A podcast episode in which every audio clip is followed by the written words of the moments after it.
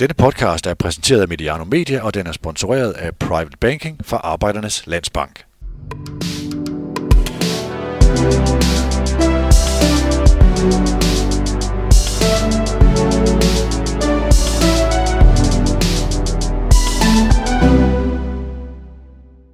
Velkommen til det øh, tredje afsnit af Hammer og Brygman. Den, det der sidste afsnit om øh, AGF øh, skulle, øh, skulle have handlet om, og sådan en lille bitte smule struktur. Hvad synes du egentlig om det? Det blev langt. Det, det kom til at handle rigtig, rigtig meget om struktur. Forhåbentlig blev det også en lille smule dybt. Jamen, det er, det, det er mit indtryk, men altså, lykkedes vi med det, vi ville? Og jeg havde jo ikke sådan sat en målsætning op. Altså, vores udgangspunkt er jo, at vi er to erfarne herrer, øh, gamle, kunne nogen sige, som øh, sidder og snakker om fodbold, og, og måske ser de aspekter ved fodbold, som øh, ikke lige handler om 4-4-2. Og det må man da sige, at vi fik brugt et par timer på. Jeg må sige, at jeg, jeg, jeg har stor respekt for din energi. Øh, jeg sad sådan meget på sidelinjen og fulgte. Når man går så ind i sådan noget, så, er man, så kan man vælge at... Altså, der kommer reaktioner på de sociale medier. Så kan man vælge at gå ind i polemikken og det er jo ikke, at vi skal tale om arbejdstid og fritid og sådan noget, men der kan, gå, der kan, godt, der, altså der kan godt gå en weekend med sådan noget. Jeg må virkelig beundre din energi. Du gik ind i alle de her øh, debatter med, øh, med fuldstændig åben, åben pande, hvor, øh, hvor jeg sad på sidelinjen og tænkte, nej, det der, det der mudderbad, det er, det, er, det er fagligt, og det er fint og sådan noget, men øh, hatten af for din energi på det. Men du ved jo godt, man får så smuk hud af mudderbad. Jamen, det, altså. det, det, det, har jeg så ikke prøvet så meget. Jeg har heller ikke prøvet det med mælk og sådan noget. Kleopatra, hvad har vi? Det er også noget, jeg kun har hørt rygter om, hvis jeg skal være ærlig. Men den her, altså nu er der den her evaluering af slutspillet, og det, eller den nye struktur, og øh, du talte for, en, øh, at man ender nok på et øh, kompromis med 12 hold. Øh, den skal ned i antal kampe, og den ender på, så på et slutspil med 2 gange 6 hold. Øh, og dermed siger, øh, siger vi farvel til det, jeg har kaldt Jørgen Klevinkop, og altså goddag til, et, øh, til, til sådan et spiseligt kompromis. Er det også der, den ender stadigvæk, tror du? Altså hvis, hvis der overhovedet er rationale tilbage i dansk klubfodbold, så er det der, den ender. Altså vi har set, synes jeg, øh, en, en oplevelse. Det er jo ikke noget, der har aftegnet sig på lægterne endnu, men vi har jo en oplevelse af, at slutspillet egentlig fungerer. Altså, at der bliver talt mere om fodbold her op imod slutspillet, øh, og den del af det ser ud som om, det er en fornuftig tilførelse. Øh, og øh, så, så derfor tror jeg, at man ikke går tilbage til en eller anden lige ud turnering øh, gange 3, havde man sagt, som vi havde før, men at man tager det bedste fra den nye struktur, øh, og strengt taget det bedste fra den gamle struktur, øh, og laver noget, der faktisk er meget, meget tæt på en lige turnering, bare med, at man deler den op i et slutspil. Så det ville være på alle måder logisk. Øh, jeg vil også lige sige omkring de her mudderbad, vi snakker om før.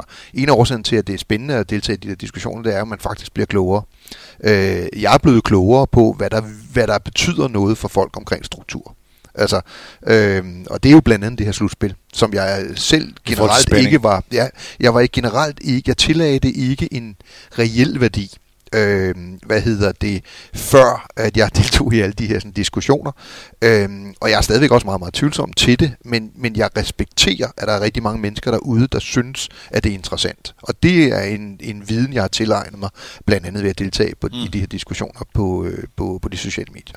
Vil du mærke i, nu skrev BT den her uge om øh, Hypercubes, øh, som er øh, det, det hollandske konsulenthus, der har, der, der har hjulpet divisionsforeninger og klubberne med det her, øh, om erfaringer i Norge. Øh, jeg var i, tror jeg, i forrige uge sammen med Kjeld Bordengård i Fodbold FM, og han nævnte også det her med, at Hypercube øh, var blevet skubbet ud af Norge, hvor en forsker, øh, han hed Arne Jelset, og BT har talt med ham, det er faktisk meget interessant i forhold til, han kommer fra Norges øh, naturvidenskabelige eller teknisk naturvidenskabelige universitet, han havde gået ind og kigget på deres kurver og deres, øh, Grafer, det der, ja. øh, der lå til grund for deres anbefalinger, hvor de faktisk blev skubbet ud. Ikke at vi skal gøre her, Hypercube til idioter, det, det tror jeg ikke, de er. Men det var egentlig interessant. Du, du har kigget på, øh, bare lige for at tage afslutningen af den turnering, der er i gang, i forhold til, at man skal opfylde, hvor, bare hvad man havde i sidste år. Prøv lige at Ja, hvis jeg ikke har regnet helt forkert, så, øh, så mener jeg, at vi skal ligge på et gennemsnit på omkring 7.250 tilskuere per kamp, for at matche øh, gennemsnittet per kamp i øh, sidste sæson med den nye struktur. Ja. Øh, og det var jo 17-18 procent lavere end den sidste sæson med øh, hvad hedder den gamle struktur. Og der er nogle interessante ting omkring sidste sæson, altså hvor øh, der blev forklaringen jo brugt, at det var fordi, der ikke var spænding Ja, og der er definitivt spænding nu. Så det er jo, Det på den sige. måde er det jo meget, meget godt, at vi nu får sådan ligesom prøvet de der ting lidt af. Øh, 7260 lyder jo ikke sådan, som i et slutspil med spænding øh, på flere niveauer, lyder jo ikke så svært endda. Men en af mine grundlæggende påstande er jo, at der simpelthen er for mange kampe. Øh, og, og det er jeg det jeg frygter lidt i forhold til, at vi nu har en relativt optimal sammensætning af, øh, hvad hedder det, spænding, i hvert fald spændingselementet. Så, øh, så når man kigger sådan lidt mere nøgternt på det, altså sådan numerisk på det, så skal man huske på, at hvis man skal holde et gennemsnit på 7.250, så gør det rigtig, rigtig ondt, hver gang du har en kamp under 3.000. Øh, og samtidig med det, så er en af topklubberne jo en begrænsning i form af stadionkapacitet, nemlig FC Midtjylland, der kun kan have 11.500. Øh, og det vil sige, at hver gang de har fyldt, så skal der kun én kamp til 3.000 øh, for ligesom at bringe det ned til gennemsnittet. Så, øh, så hvis vi skal op på sidste sæsons gennemsnit, og det må være en forudsætning for, at den her sådan, turneringsstruktur overhovedet er levedygtig på nogen som helst planer, altså med den spænding, der nu er kommet til i år, så skal vi formentlig se Brøndby trække en 75-80.000 øh, tilskuere, og selv med det, altså det er på tre kampe, ikke? og selv med det bliver det svært. Ja, der er lang vej, selvom, Eller fem kampe. selvom det ser fint ud med sæsonkort og mange af de indsatser, Brøndby har gjort øh, på den del. Nå, men nu er der gået 5-6 minutter. Sidste gang, der, der var det egentlig meningen, det her skulle jeg skal have en sidste en omkring skulle være sådan en rullestart. Nu nævnte, ja, nu nævnte du nordmanden, øh, og øh, det er jo ikke usædvanligt, at konsulentfirmaer fremstiller en virkelighed. Sådan, øh, jeg vil ikke sige, altså nu blev det meget tabloid i, i BT's fremstilling af interviewet med nordmanden der, hvor man taler om manipulation af grafer og den slags ting. Øh, jeg har læst øh, Habercube-rapporten. Øh, ikke nærstuderet den, øh, så meget interesse havde jeg trods alt ikke for det, men læste den igennem. Og der havde jeg helt klart den der oplevelse af, at man blev taget, man blev taget i hånden og ført mod et bestemt mål. Og sådan er det med konsulentrapporter. Altså, der er ikke noget, der er ikke noget, hvad skal man sige, underbygning, odiøst. underbygning bliver brugt til, at man vil nå, nå frem til en bestemt Lige konklusion. præcis. Ikke? Der er ting, man lader være med at kigge på, øh, og der er ting, man kigger ekstra meget på, fordi de taler, øh, om jeg så må sige, strengt taget en sag. Øh, og Mm. mm. en sag kan jo være det, man ved kunne blive gennemført politisk. Altså, bare for at tage et eksempel. Og, og, og der vil jeg bare lige sige, det er ikke odiøst. Øh, Det er derfor, at når man bestiller en konsulentrapport, for eksempel i en virksomhed, en organisation eller en brancheorganisation, så er det jo lige præcis derfor, at beslutningskraften ligger jo ikke hos konsulenterne. Det læser hos dem, der læser konsulentrapporten, og ja. bruger den som et ud af mange elementer i at tage sin beslutning. Så der kan være en på et punkt B, som er defineret, og så er det bare spørgsmål om, hvordan man når derhen. Ja, og man må ikke som beslutningstager gemme sig bag en konsulentrapport. Så det vil sige, at man må ikke argumentere for den struktur, vi har nu, med Nej. at sige, at Hypercube har bevist, at det er den bedste. Godt så. 7.33, og øh, øh, sidste gang, der var det, det var det, jeg ville sige før, der, øh, der tror jeg, vi endte op på, øh, op på 44 minutter, hvor jeg så begyndte at byde velkommen til, til udsendelsen der. Øh, der skal vi Tak ikke, for jer, der holdt ud. der skal vi ikke, der skal vi ikke hen i dag. Øh, mit navn er Peter Brygman, og for mig sidder øh, Dan Hammer, direktør i Royal Arena, tid- tidligere direktør i Spark, øh, Parken Sport Entertainment, og i øh, håndboldens divisionsforening og forfatter til blandt andet bogen om Ståle Solbakken. Denne udsendelse er præsenteret i samarbejde med Private Banking fra Arbejdernes Landsbank, og rigtig hjertelig velkommen til vores nye venner. Det bliver nemlig en premiere. Denne udsendelse vil blive afbrudt to gange. Øh, så kommer der et budskab fra Private Banking fra Arbejdernes Landsbank, og det er faste lytter af Mediano ikke vant til, men det giver bedst mening sådan. Jeg skal som studieværk ikke, ikke, ikke sidde og kloge mig på Private Banking, og hvordan man gør det relevant i en fodboldudsendelse, men Private Banking er formentlig relevant for en del af jer, der lytter med. Så husk, de korte afbrydelser betyder, at vi kan lave mere indhold på Mediano, indhold som både nu og i den fremtid, jeg kan se er gratis for vores lyttere, læsere og ser. Dan, det her med private banking, altså, øh, øh, det er jo sådan noget med formuer over 2,5 millioner og sådan noget. Jeg har lige lånt til en Peugeot fra 2011, som jo ikke kører fuldstændig enestående godt, men øh, jeg tror ikke helt, jeg er i, mål, jeg er i målgruppen her. Er du det?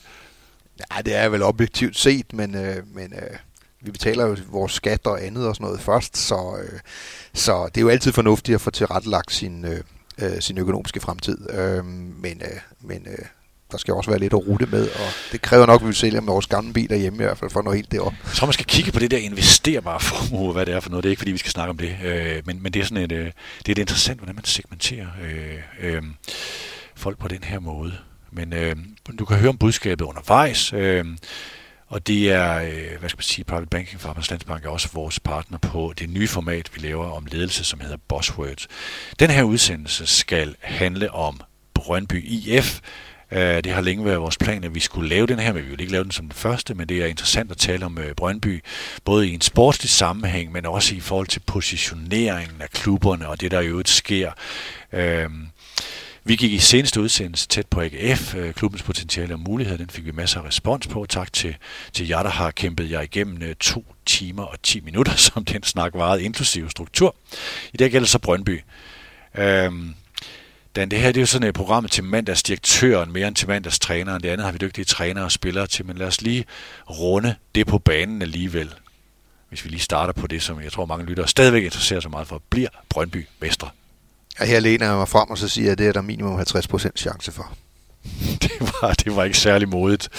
Øh, jeg har, jeg har, jeg har, jeg har sagt, øh, sagt, at det her med, at det kommer til at skifte flere gange troværdigheden, men nu diskuterede det i går øh, med nogle, nogle, af vores, øh, nogle af vores dygtige folk, øh, Jonas Ebo Rasmus og Benjamin Land, og den her, jeg tror, vi kommer frem til den her øh, diskussion. Det virker lige nu, som om der er en meget stærk vinderkultur i Midtjylland, men man hænger ligesom som med det yderste af neglene og hiver kampene hjem, hvor Brøndby vinder sine kampe, når de vinder dem, øh, og det gør de meget, forholdsvis overbevisende. Og det er som om, at den er lige ved at knække, men det bliver spændende at se. Altså nu lægger jeg lige al rationalitet på hylden, som jo ellers er det, vi helst øh, vil bygge det her program op omkring. Øh, men, men jeg kan jo genkende nogle ting for det Brøndby er inde i for nogle af de sæsoner, jeg selv oplevede i FC København, hvor man scorer i overtiden i pokalkampe, og hvor det bare sådan synes som om, at det ikke kan gå galt. Altså, ja. øhm, det, i virkeligheden er det jo bare held og øh, sådan statistik og hvad det ellers måtte være, dygtighed. Øh, men der er, men det, jeg synes, jeg kan genkende den der fornemmelse af, at, øh, og som OB helt sikkert også kan huske fra i hvert fald 2008 for året og sådan noget, ja. hvor, hvor, hvor, hvor selv når målmanden sparker ned på Simon Bremer, så går den i mål. Ikke? Altså, øh, altså den der fornemmelse af, at nah, de hiver det lige hjem. Ikke? Øh, så, så, så fuldstændig ikke rationelt, så synes jeg også, at Brøndby ser ud som om, de er inde i et flow, øh, der godt kunne ende med et mesterskab. Ja, hvor der er nogle ting, man næsten ikke engang selv kan forklare. Vi sidder og optager her fredag morgen. Øh, vi så torsdag aften Brøndby i Sønderjyske, hvor både Alexander Sornik og Christian Nørgaard næsten havde den der følelse af, at de andre var egentlig bedst, men vi er, lige, vi er i det flow her lige nu, ikke? Øh, men vi skal kigge på øh, øh, den her sådan, strategi 6,4. Jeg kalder den 6,4. Den hedder vist nok 6,4. Det er en 8-årsplan med sådan en øh, bygget op som en 4-års genopretning, efterfulgt af en 4-års opbygning til ny storhed, med nogle meget specifikke beskrivelser, hvordan den her udvikling skal, skal, skal ske. Den skal vi kaste os ud i det her med strategi med det samme.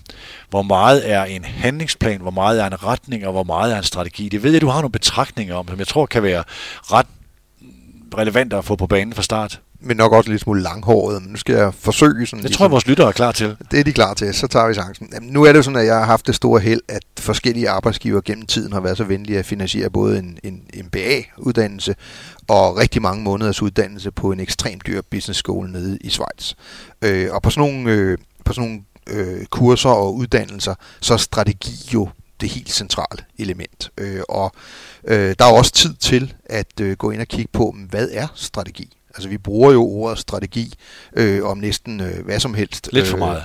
Øh, ja, det, det, det er muligt, men, men, men det er i hvert fald sådan, øh, det er i hvert fald meget brugt og meget bredt brugt. Øh, hvad hedder det? Tror du på strategi? Nu, ja, ja, jamen, ja, og det er faktisk et rigtig godt spørgsmål. Ja, øh, jeg tror i princippet, at al virksomhedsdrift handler om strategi og eksekvering.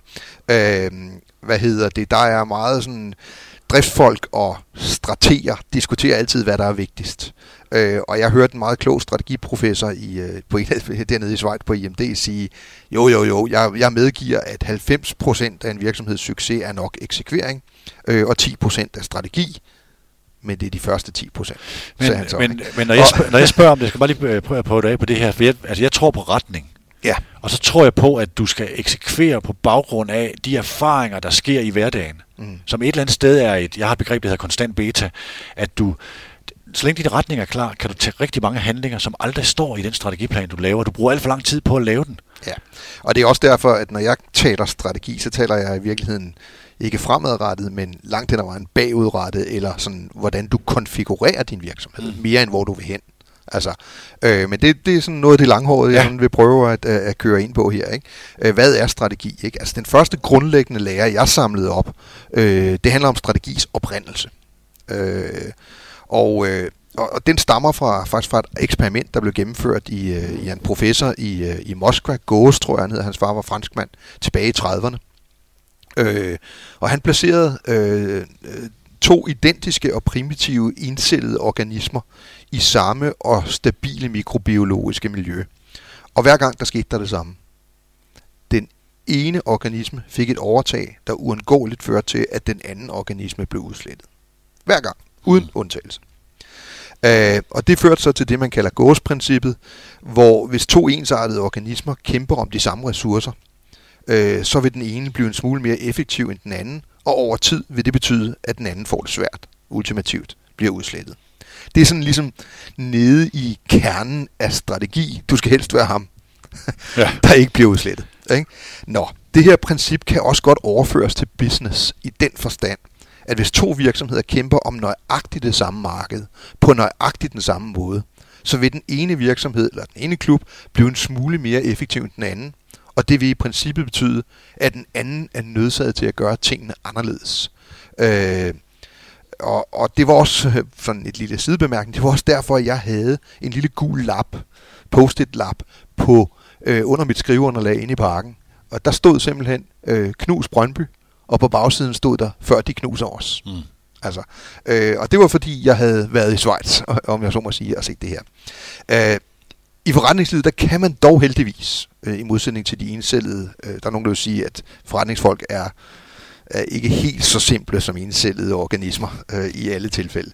Men i forretningen, der kan man heldigvis, i modsætning til i det her mikrobiologiske univers, øh, finde andre veje til føden. Altså, øh, så i en business-kontekst, der er budskabet mere, du er nødsaget til at differentiere dig, hvis du vil overleve og udvikles.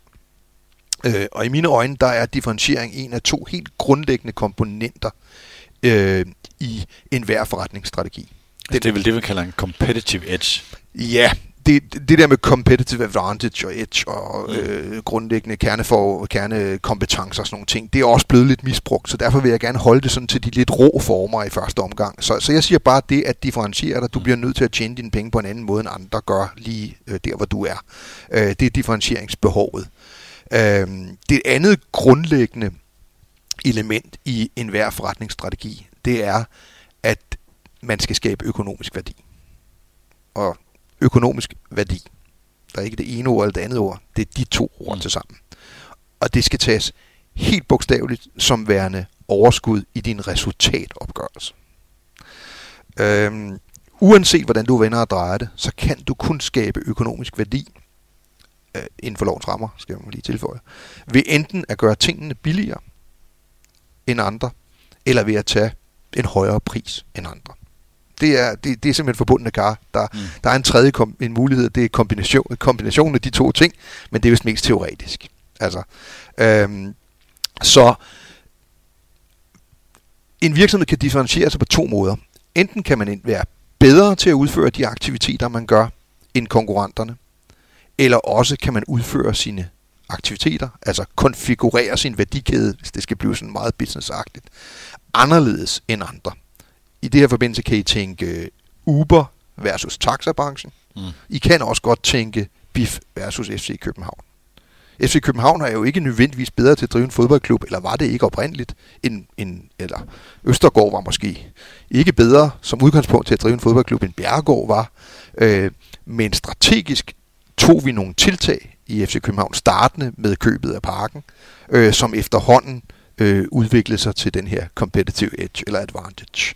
Vi konfigurerede vores virksomhed anderledes end andre fodboldklubber. Og det gav os den konkurrencefordel, som den dag i dag er derfor, at FC København er dynastiet i nyere tid i dansk fodbold. Så det er sådan ret væsentligt. Det er de to muligheder, du har. Enten går du head on på at blive bedre til at gøre det samme som alle de andre, eller også gør du noget andet end alle de andre. Noget fundamentalt anderledes end alle de andre. Det gælder for alle virksomheder. Det første, altså det at forvente at kunne gøre noget bedre end alle de andre. Øh, det fører næsten altid, og næsten uden undtagelse, til en negativ værdiskabelse. Øh, og det, det ligger sådan, det, det er sådan egentlig meget logisk, øh, fordi det er i princippet er skruen uden ende. Øh, for eksempel i fodbold ved vi, at økonomi er meget afgørende. Køb de bedste spillere, så vinder du flere fodboldkampe. Så det vil sige, at når den ene køber en spiller, så køber den anden en god spiller, køber den tredje, øh, tredje en god spiller, så er den første nødt til at købe en endnu bedre spiller, og sådan fortsætter man deroppe af, og, og, og, og det ender næsten altid med, at ingen kan tjene penge, fordi man øger sine omkostninger øh, for at blive bedst. Øh, så det er ikke et sted, du helst vil hen. Øh, det her med at konkurrere for at blive bedst, er faktisk rigtig, rigtig usundt i længden. Så i stedet for, øh, et, og så kan man sige, det er jo desværre også det, fodbold handler om, fordi vi har den her, det her anden værdiapparat i fodbold, nemlig tabellen. Altså, mm. der er jo ikke noget så meningsløst som en fodboldklub, der tjener mange penge, men ikke vinder fodboldkampe. Det er også meget sjældent, man ser det. Men alt det lige er der jo ikke noget så meningsløst som en fodboldklub, der ikke vinder fodboldkampe. FC København har prøvet lidt af det i år. Ja, i år, men over tid eller, taler vi trods alt om. Ikke? Uh, men, så, så du kan sige, du har den her mm. branche, uh, hvor man konkurrerer om at, uh, at uh, hvad hedder det, blive bedst. Og uh, sammen med et ubalanceret forretningssystem, hvor... Uh, som simpelthen har den her designfejl, at spillerne repræsenterer alt værdi. Deres forhandlingskraft er så enormt stærk, at de, øh, de, de ligesom trækker balancen skævt. Ikke? Øh, det er det, man har set igennem mange, mange årtier, at, at øh, folk betaler så høje spillerlønninger, at de simpelthen ikke kan tjene penge nok øh, til at få forretningen til at løbe rundt. Når du har de to ting, en branche, hvor du kæmper om at blive bedst, og dermed, om jeg så må sige, hele tiden øger dine omkostninger, øh, ud over hvad dine indtægter kan bære, og du så lige ganger det med, at du har et, et, et forretningssystem, hvor forhandlingsmagten er placeret et sted, spillerne og deres agenter, så skal det gå galt, så at sige, sådan rent branchemæssigt. Øh, og da vi så også ved, at økonomi, øh, eller, og alt det her, det betyder så i princippet, at det er ekstremt svært at skabe økonomisk værdi i fodbold. Øh, og nu kan det lyde som om, jeg er ved at tale mig væk fra, hvad er det så for en strategi, øh, man skal have som fodbold. Men, men hvis I lige holder ved lige et kort sekund til, så tror jeg, vi kommer derhen af. Øh, vi ved, at økonomi er den altafgørende faktor i fodbold. Altså, hvis man ikke, hvis man ikke sådan grundlæggende går ind på den præmis, så skal man sådan set heller ikke høre vores program her. Altså, fordi det er mit udgangspunkt. Øh, en, en klubs øh, sportslige niveau afgøres til 60-70% over tid, skal jeg lige tilføje. Af, af hvor mange penge man har til rådighed for førsteholdet. Altså det er sådan vores grundlæggende præmis for, at jeg overhovedet Du, du er på 60-70% nu? Ja, over tid. Ja. Der er nogen, der siger 90 procent mm. øh, over fem ja. år, og der er nogen, der går ned til 60 procent for den enkelte sæson. Øh, det, det er sådan, hvilke ligaer er du i, det er hvilke lande du er i, men, men et eller andet sted det der spændt der. Så uanset om en fodboldklub konkurrerer om at blive bedst, eller konkurrerer om at blive unik, øh, øh, for at have økonomi til at sikre sig, at man bliver bedst. For det skal vi stadigvæk huske på, at, at selvom om FC København havde fik den her, sådan, har fået opbygget den her sådan, unikke forretningsmodel, så var pointen jo stadig at det gjorde man for at blive den bedste fodboldklub. Mm. Altså, øh, så vi konkurrerer stadigvæk om at blive bedst, men vi gør det med en unik forretningsmodel. Øh, så bør en fodboldklubs grundlæggende strategi, huh, så kommer vi tilbage til strategi, øh, altid er uanset sigte på at skabe økonomisk værdi, altså overskud på resultatopgørelsen. Strategier, der har andre målsætninger øh, end dette. Det er ikke strategi, det er visioner, det er planer, eller i værste fald varm luft. Øhm, og så kan man så stille sig selv spørgsmålet, er Brøndbys 6-4 strategi så med det udgangspunkt en strategi, en plan, varm luft, eller hvad det nu måtte være? Det er spændt på at høre. Øh, ja, altså på det overordnede plan, der opfylder 6-4 øh, egentlig mine to grundlæggende strategibetingelser. Øh, der er målsætninger af klar økonomisk karakter. Øh, der er loft på den rentebærende gæld. De er øh, meget konkret beskrevne. Ja, og der er driftsøkonomisk balance på et bestemt tidspunkt. Ja. Altså, så de sigter på at forbedre deres resultatopgørelse. Plus, øh, og, og de, de understreger netop den rentebærende gæld, for det er jo også den, der spiller ind på resultatopgørelsen. Øh, og hvad der er lige så vigtigt, så fokuserer, øh, fokuserer strategien jo i høj grad også på at gøre BIF unik snarere end bedst. Altså bogstaveligt talt siger de jo top 5, de siger ikke nummer 1. Mm. og de gør rigtig meget ud af, øh, hvorfor at de skal være unikke. Altså Vestegn, presspillet, alle de her sådan ting. Så på det overordnede plan... Hvad der tænker du om det? Ja, men altså, altså, jeg tænker, at på det overordnede plan, der hakker jeg af det her kan er, du lide det? Det her er en strategi. Jeg kan godt lide en strategi af en strategi. For det er, jo en, altså, det er jo det, jeg kalder en moderne fortælling. Nogle kalder det varm luft. Ja, men, men det synes jeg ikke, det er. Men, men, men, men vi er nok et eller andet sted midt imellem. Fordi mm. du kan sige, ja, på de der overordnede parametre, der hvor man kan kassere noget som værende ikke-strategi, der synes jeg stadigvæk, at 6-4 er med på banen. Altså, vi, vi er stadigvæk inde på den strategiske bane, hvor vi spiller. Øh, så kan man sige, men ingen strategi er jo bare overordnet. Der er jo handlingsplaner og øh, midler og alt muligt andet nede under. Og, og, og der vil jeg så sige, at det forholder sig lidt anderledes. Altså nu var jeg positiv til det i forhold til de to grundlæggende parametre for at være en strategi. Og lidt anderledes forholder det sig, når man kommer lidt ned i detaljen. Øh, hvor man kan stille rigtig mange spørgsmålstegn ved, om løsningerne er logiske, øh, og om de er tilstrækkeligt bæredygtige i forhold til strategiens målsætninger. Øh, og sådan er det jo med alle strategier. Mm. Det er jo der, det er jo altings test. Altså, det er jo nemt nok at sige, at vi vil tjene flere penge, og øh, vi vil være bedst, eller en af fem, eller hvad det nu måtte være. Det er jo, når vi går ned og kigger på, hvordan vi så blive bedst. Øh, helt grundlæggende er det meget vanskeligt at se præcis, hvor og hvordan Brøndby vil øh, konfigurere sin værdiskabelse, om jeg så må sige, væsentligt anderledes end alle andre fodboldklubber. Øh, og dermed så ryger vi lidt over i den anden gryde, hvor det i princippet handler om at blive bedst. Ja, man skaber værdierne ved, at vi er bedre til talentudvikling. Vi er bedre til øh, nogle Lige ting præcis. end andre. Ja. Det er jo ikke, det er jo ikke Ubers, eller Ubers direktion, der har sat sig ned her og sagt, at vi skal slet ikke have nogen biler. Altså, det er ikke den type strategi og midler, man har fat i her. Så vi begynder at bevæge os lidt væk fra mine grundforudsætninger at få, mm. om man har en strategi. Og dermed også selvfølgelig, det er jo mit grundlæggende påstand, at hvis en strategi ikke er en strategi, så vil den heller ikke løse det, den er sat til at løse. Så jeg skal lige forstå, altså hvis vi tager de der to kar og siger, at det er unikke, vi differentierer os, vi er Vestegn, og vi er stolte af at have virksomhederne hele vejen ud af Park Allé, hvor man i parken gerne vil have globale brands og sådan noget, så er man på ret kurs i forhold til nej, at sige, hvor nej, hører vi til her? Nej, det er ikke det. Du er unik ved at konfigurere din virksomhed, dine aktiviteter på en anden måde end alle andre. Det ser jeg strengt taget ikke. Og der blander jeg fortællingen ind i det så? Ja, du kan sige, på det overordnede plan siger man, at man vil være unik. Mm. Men når jeg går ned i detaljen, så kan jeg ikke se, at man vil være unik. Man vil være... Man vil være øh, øh, der er nogle ting, der er unikke i det, men udvælger en målgruppe, Vestegnen, dem kan man jo ikke leve af alt andet lige, så er det ikke nok. Øh, og det, det har noget at gøre med, når man sådan virkelig er nede og kigger på, om strategi er bæredygtig, så kigger man på trade-off. Altså, en, en strategi er kun bæredygtig, hvis du vælger noget fra. Meget tydeligt vælger det fra. Altså, øh, og det, det ser jeg ikke nødvendigvis direkte i strategien, for eksempel, at øh, man vil nok stadigvæk gerne have fans i Jylland, og hvad det ellers må være, selvom man nævner Vestegn og sådan noget ting. Så du kan sige, at jeg, det, det er ikke en underkendelse af 6-4, det er det virkelig ikke, så jeg, jeg synes virkelig, den er interessant og rimelig tydelig, især kommunikationsmæssigt. Øh, og, og på det plan, hvor der er sammenhæng imellem klubbens historie, presbilledet på banen, og den her spredning til lægterne, hvilket jeg sagtens kan få øje på en vis form for økonomisk logik i. Altså, det er en fortælling, du som sponsor, eller tilskuer, eller tv-seer, øh, sandsynligvis gerne vil betragte, eller som du betragter som troværdig, og som du sandsynligvis gerne vil købe ind i, øh, og i hvert fald, hvis du kommer fra Vestegnen. Øh, men det her det er blot en konstatering af, at jeg som sådan hardcore strategifascist ser nogle mangler. Det er blandt andet de her trade-offs, som ikke er der. Øh, hvad hedder det? Øh, øh, de, de, hvad skal man sige?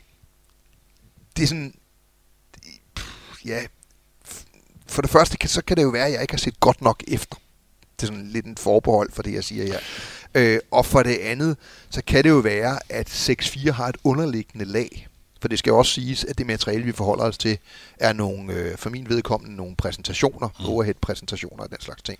Og jeg kunne godt forestille mig, at 6.4 har et underliggende lag, der er meget mere detaljeret, og sandsynligvis også mere ambitiøst, øh, og som kun er forbeholdt øh, bestyrelsen og Ja, i forhold til, hvad man styrer efter, ja. og øh, pejlemærker og Præcis, KPI man kan jo sagtens sige, at man øh, at man går efter top 5, men have et budget, mm. som bestyrelsen beslutter sig for, der er top 3, som jo er tilfældet. Jeg skal lige varedeklarere nogle ting. Dels om, altså selvfølgelig, som, øh, som, øh, som jeg tror, de fleste af lytterne er klar over, at det her også lidt et minefelt, når en uh, tidligere direktør i Parken Sport og Entertainment går ind i det her. Og, uh, vi skal ikke forsøge at tale dans historik væk. Jeg tror også, lytterne kan høre, at det er øh, det, er fagligt, det er fagligt funderet, når vi går ned i det, og så må man jo ligesom øh, øh, dømme vores analyser på, øh, på det her grundlag. Vi kommer i dag igennem vi er inde på nogle af tingene her, men både det sportslige, øh, udviklingen øh, og transfermæssigt, vi kommer igennem masterclass, vi kommer igennem fællesskabet, vi kommer igennem sponsorindtægter. Jeg ved ikke helt, om det bliver i den rækkefølge, men hvis vi lige prøver at tage det overordnet, jeg kan godt følge dig, Dan, i det, det, det, du siger med, at der er nogle ting, hvor man baserer det på, at vi skal gøre nogle ting bedre end andre. Det er for eksempel med masterclass, hvor jamen, hvis øh, FC Midtjylland putter 15 millioner i, og FCK putter mere end 15 millioner i, og Brøndby putter 14 eller 15 millioner i masterclass, så hvis man skal være bedst til det, så kræver det, at man er bedre til at gøre det end andre, og det tror jeg ikke er tilfældet lige nu, heller, heller ikke engang i egen optik. Nej, det vil sandsynligvis også bare trigge, at FC København brugte 5 millioner mere.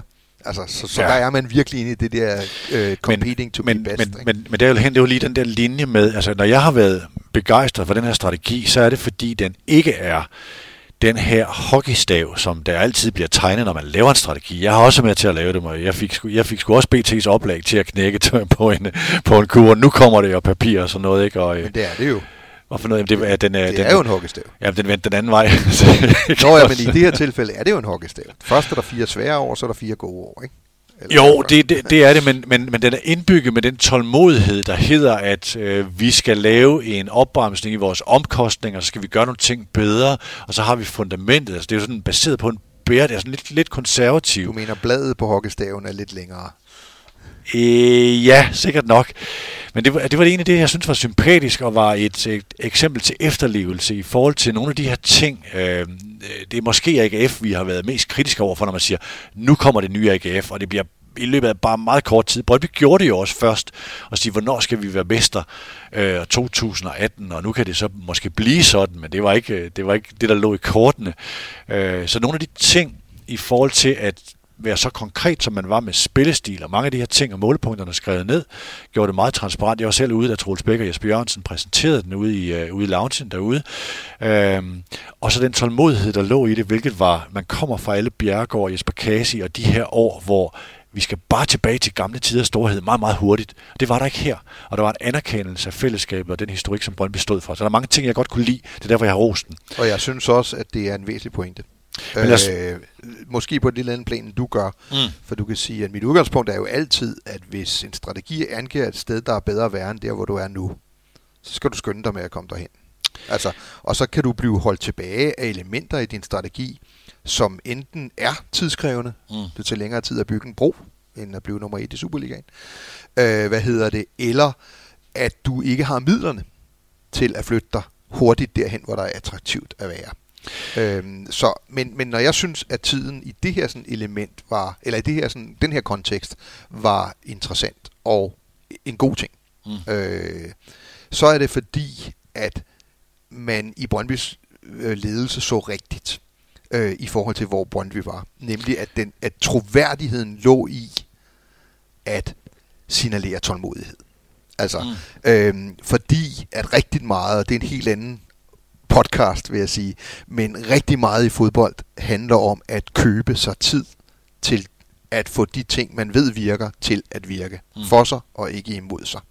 Og den grund, det grundlæggende øvelse i at drive en fodboldklub, har Brøndby set helt rigtigt udnyttet til ekstrem, ekstremer nærmest, med deres påståede tålmodighed, øh, Øh, og sådan, så, så, så spillet på banen er jo løbet foran strategien i gåseøjne. Mm. Øh, og det er bare i fodboldverdenen, og i Brøndby specifikke tilfælde og timing, rigtig, rigtig godt set. Det har jeg nævnt i mange forskellige sammenhænge, at det er rigtig, rigtig smart, når man fornemmer, at op på lægterne, der vil de gerne se tålmodighed. Og tålmodighed er det, der virker. Jamen for guds skyld, så tag dog og sæt spileren i forhold til lige præcis det element. Hvor bekymret vil du være, hvis du sad i øh, parken med den gule lap nede under skriveren og lavede lige nu? Øh, jeg har også sagt det, jeg tror jeg sagde det i det sidste øh, podcast, altså øh, i dansk fodbold er det sådan lige nu, at, og det har det været i, i et par årtier, at FC København har serveretten. Altså, mm. det er FC København, der ligesom sætter det strategiske spil i gang. Øh, FC København kan strengt taget vælge at bruge dobbelt så mange penge som Brøndby på fodboldspillere, og hvad det ellers måtte være.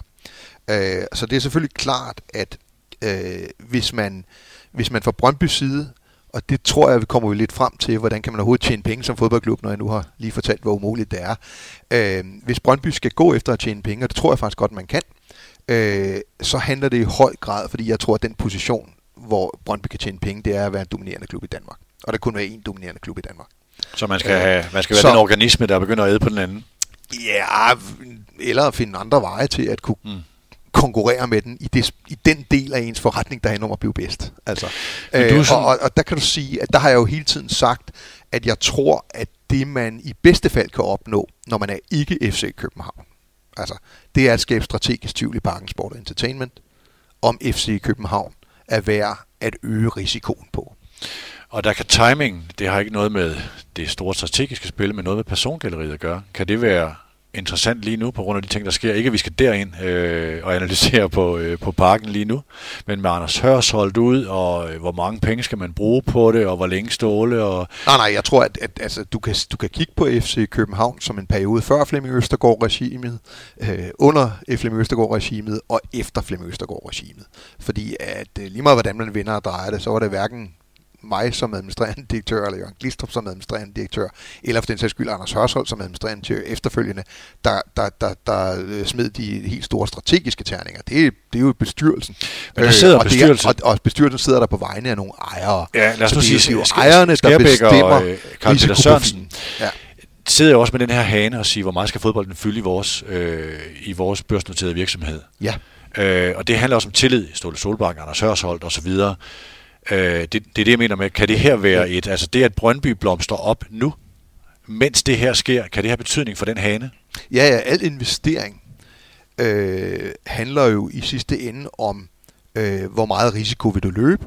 Øh, det har jo noget at gøre med, hvor meget risiko har du råd til at løbe, og hvor stor en gevinst ønsker du at høste. Altså, og det er bare en, det er en risikoknap, du, om jeg så må sige, sidder og drejer på. Og jo mere, jo dygtigere, jo flere penge Brøndby har til rådighed til deres første hold, jo højere bliver risikoen selvfølgelig i FCK-casen, set fra et, i et råt investorperspektiv. Og, og, og hvor, hvor smertegrænsen går mm. øh, for, for, for ejerne i henholdsvis Brøndby og FC København øh, med den knap der. Øh, det, det skal jeg ikke kunne udtale mig om. I gamle dage under Flemming Østergaard, der skal man huske på, at hele parken, Sport Entertainments konfiguration, blev skabt med det udgangspunkt at skabe en stærk fodboldklub. Altså, mm. der kan man sige, at det er ikke helt det samme perspektiv, som, som de nye, at de nye, de har efterhånden været der i 10 år, men, men de efterfølgende ejere øh, havde på Bixen. Altså, øh, der er det nok lidt mere, kan det betale sig. Nu er det ikke sikkert, at du vil svare på det her spørgsmål. Jeg prøver det alligevel. Øh, der er en generalforsamling i Brøndby den 10. Øh, april, som er næste uge. Der kommer en, øh, en rettet emission på en, jeg tror, en små 10 procent. Der er det sportslige, det der sker lige nu.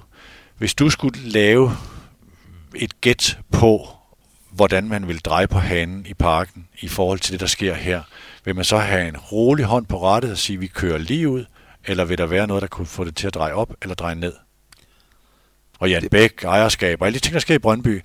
Og det sidder man og kigger på i forhold til os. Jeg ved ikke, om de kigger på samme organisme, øh, metafor, som, øh, som du gør her, men det er jo det marked, man er i også, hvad fodbolden angår. Altså, jeg er blank. Jeg, jeg ved det simpelthen ikke. Jeg, jeg, jeg ved simpelthen ikke, hvad Skærbe, mm. Skærbæk og Karl Peter Korsgaard, øh, hvor deres øh, smertegrænse går på den her risiko, øh, hvad Nej. hedder det, kurve. Det, det ved jeg simpelthen ikke.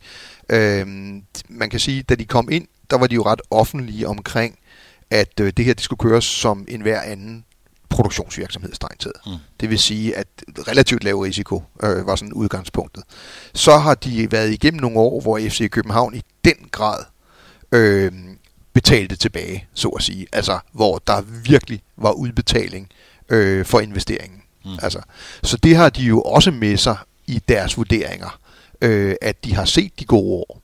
De har set de der sådan, øh, øh, hvad hedder det, 100 millioner kroners checks, der kommer nede fra, øh, fra UEFA. Ja. Øh, så, så, så jeg tror, de, og de har set, at man kan sælge spillere til 50-60 millioner kroner.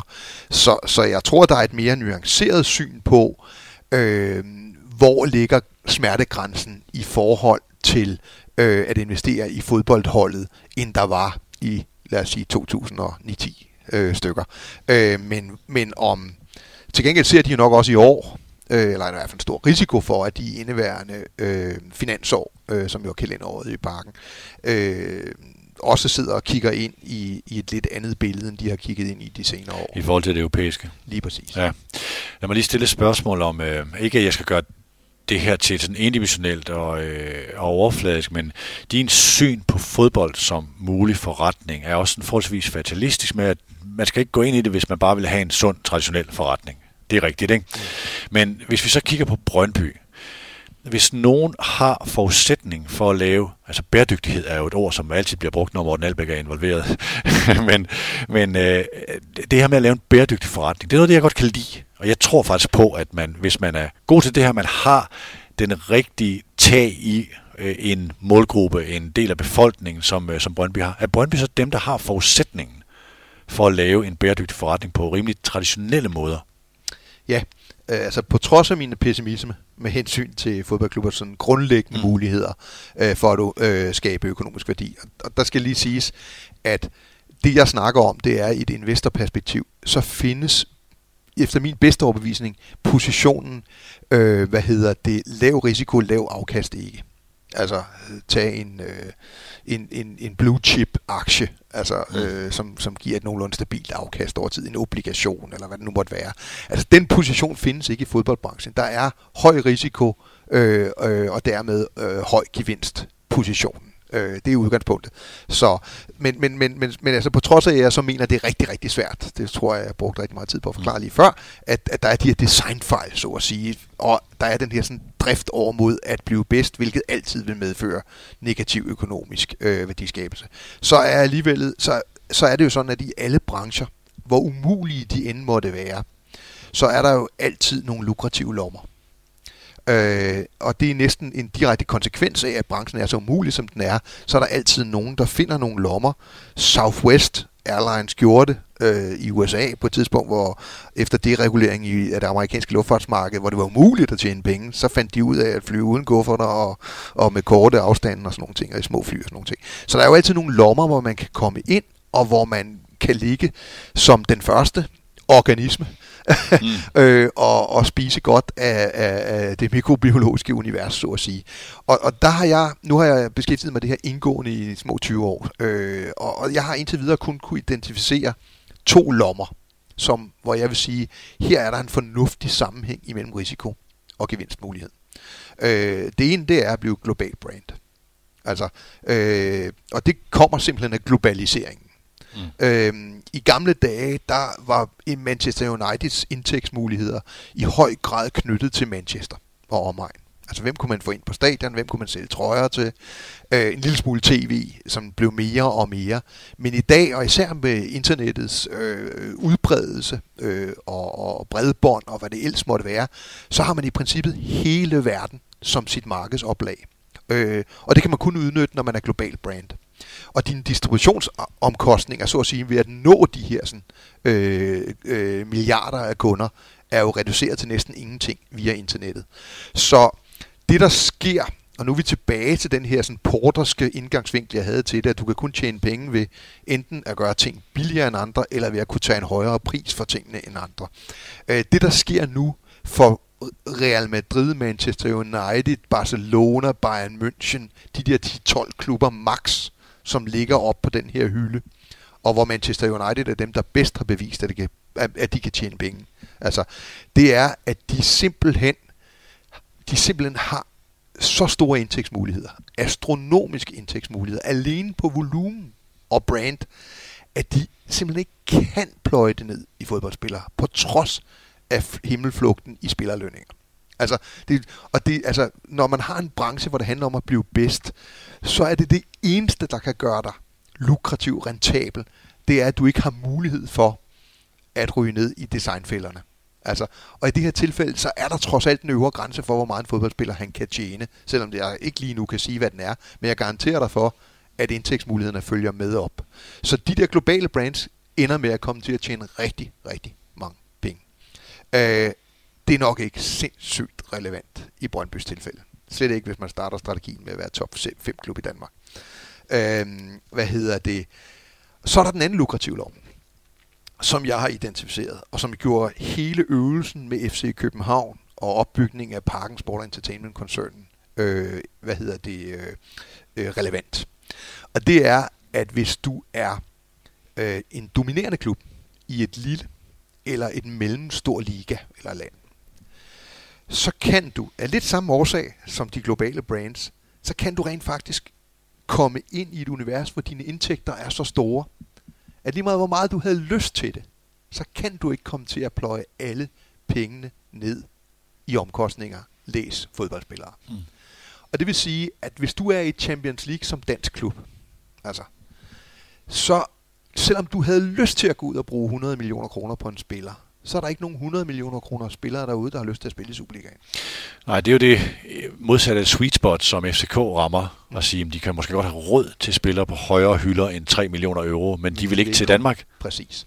Så derfor, ikke fordi, at den position øh, opnår du ved at være dygtigere end alle de andre til at tjene penge, men fordi du simpelthen ikke kan bruge flere penge. Mm. Øh, du, kan, du kan simpelthen bruge færre penge, end du tjener. Der er også de dynamiske effekter, transfer, øh, sponsorindtægter, alt muligt andet stiger, når du bliver den der dominerende klub, dynastiet, som mm. vi har talt så meget om. Og den position er jo i en eller anden forstand til rådighed for Brøndby.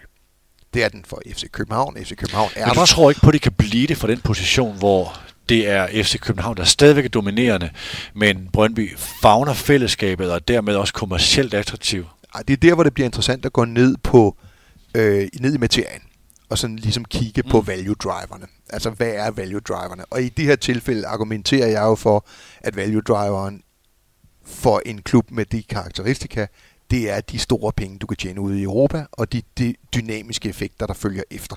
De er så at sige ude af proportioner med det omkostningsniveau, du kan have som fodboldklub øh, i et lille land.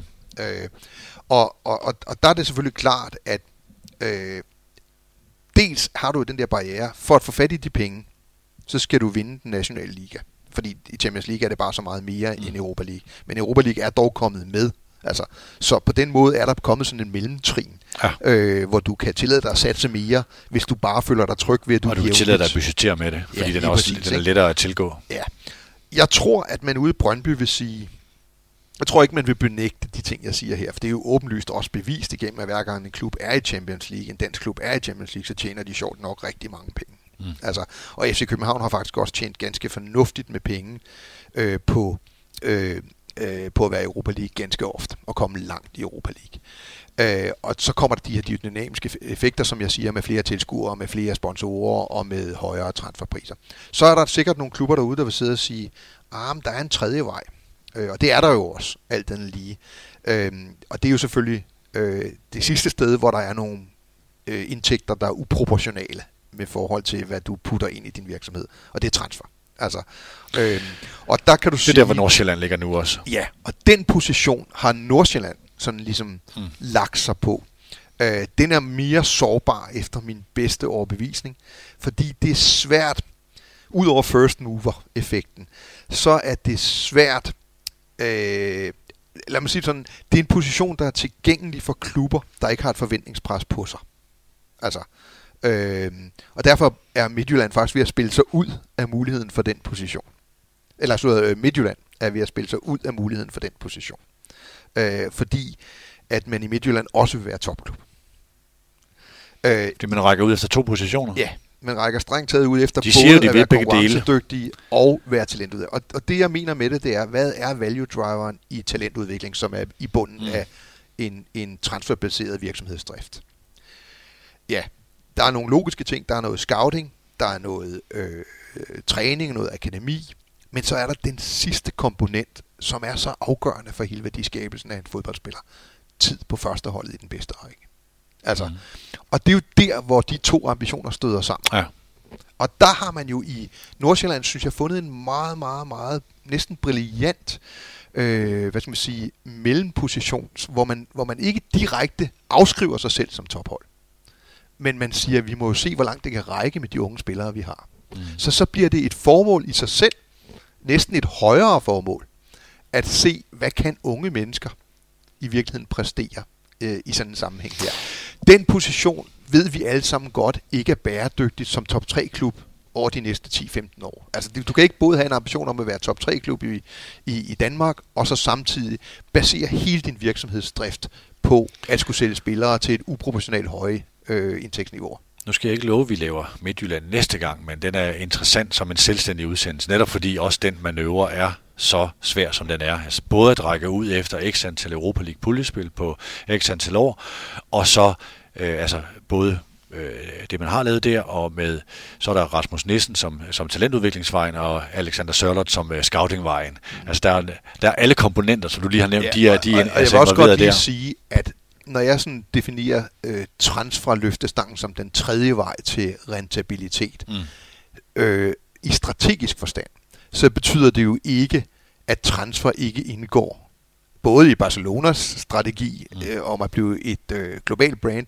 og for den sags skyld også i FC Københavns forretningsdrift. Altså, så det, vi taler jo ikke om, at du enten skal beskæftige dig med transfer, Nej. eller ikke, men det, vi diskuterer, om det er meningen, og det er din grundlæggende strategi, at være fodboldspiller sælgende klub.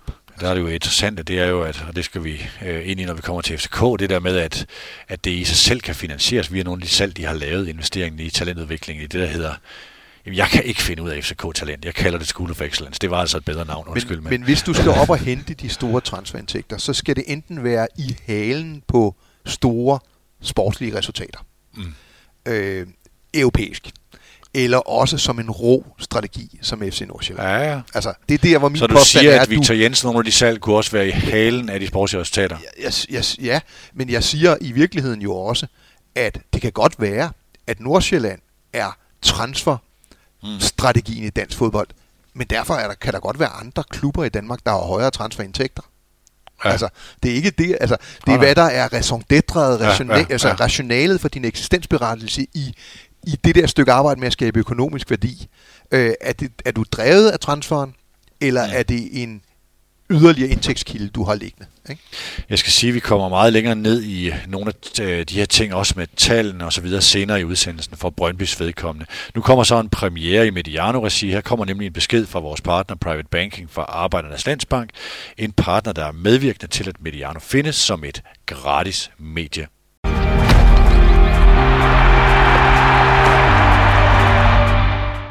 Private banking fra Arbejdernes Landsbank er måske noget for dig, hvis du har en kompleks økonomi, har din egen virksomhed, har en investerbar formue på 2,5 millioner kroner eller derover.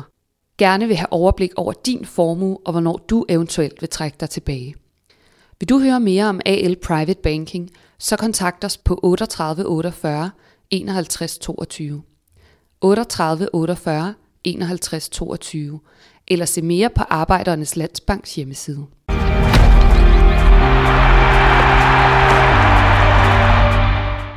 Lad os lige prøve den og samle op på, øh, på det her med, med de mulige indtægtskilder. Du ja, havde, du havde, eller, du havde en pointe eller, som... mulige strategiske eller mulige, positioner, ja, vil jeg ja. hellere kalde dem, fordi der er masser Der var lige en sløjfe, vi skulle have bundet. Ja, så du kan jo straks til at sige, at, at hvis, hvis jeg kun kan identificere tre, to, måske tre lommer, øh, hvor du kan tjene penge som fodboldklub. Altså det globale brand, den dominerende klub i en lille eller en mellemstor liga, eller et fuldstændigt transferfokuseret øh, koncept. Øh, hvad med alle de andre? Øh, mm. Hvad med OB, UB, øh, Hobro? Øh, ja, yeah. Øh, altså hvis du kommer og sagde, at du gerne ville købe de fodboldklubber, så vil jeg nok sige, at du skulle køre over på Hotel Skandinavia og lægge dine penge på rød i stedet for. Altså, det, det, det, er en, det er en bedre finansiel forslag. Altså, fordi det ikke er tydeligt nok. Fordi det ikke er... Nej, fordi jeg ikke kan identificere nogen ja. rentable lommer i en ikke attraktiv okay. branche. Ja, ja. Altså, øh, så, så hvis det var for at få 10 kroner igen, når du har lagt 100, så, så synes jeg, at du skulle tage din chance et andet sted. Men du har, øh, du har dog men, et punkt med AGF.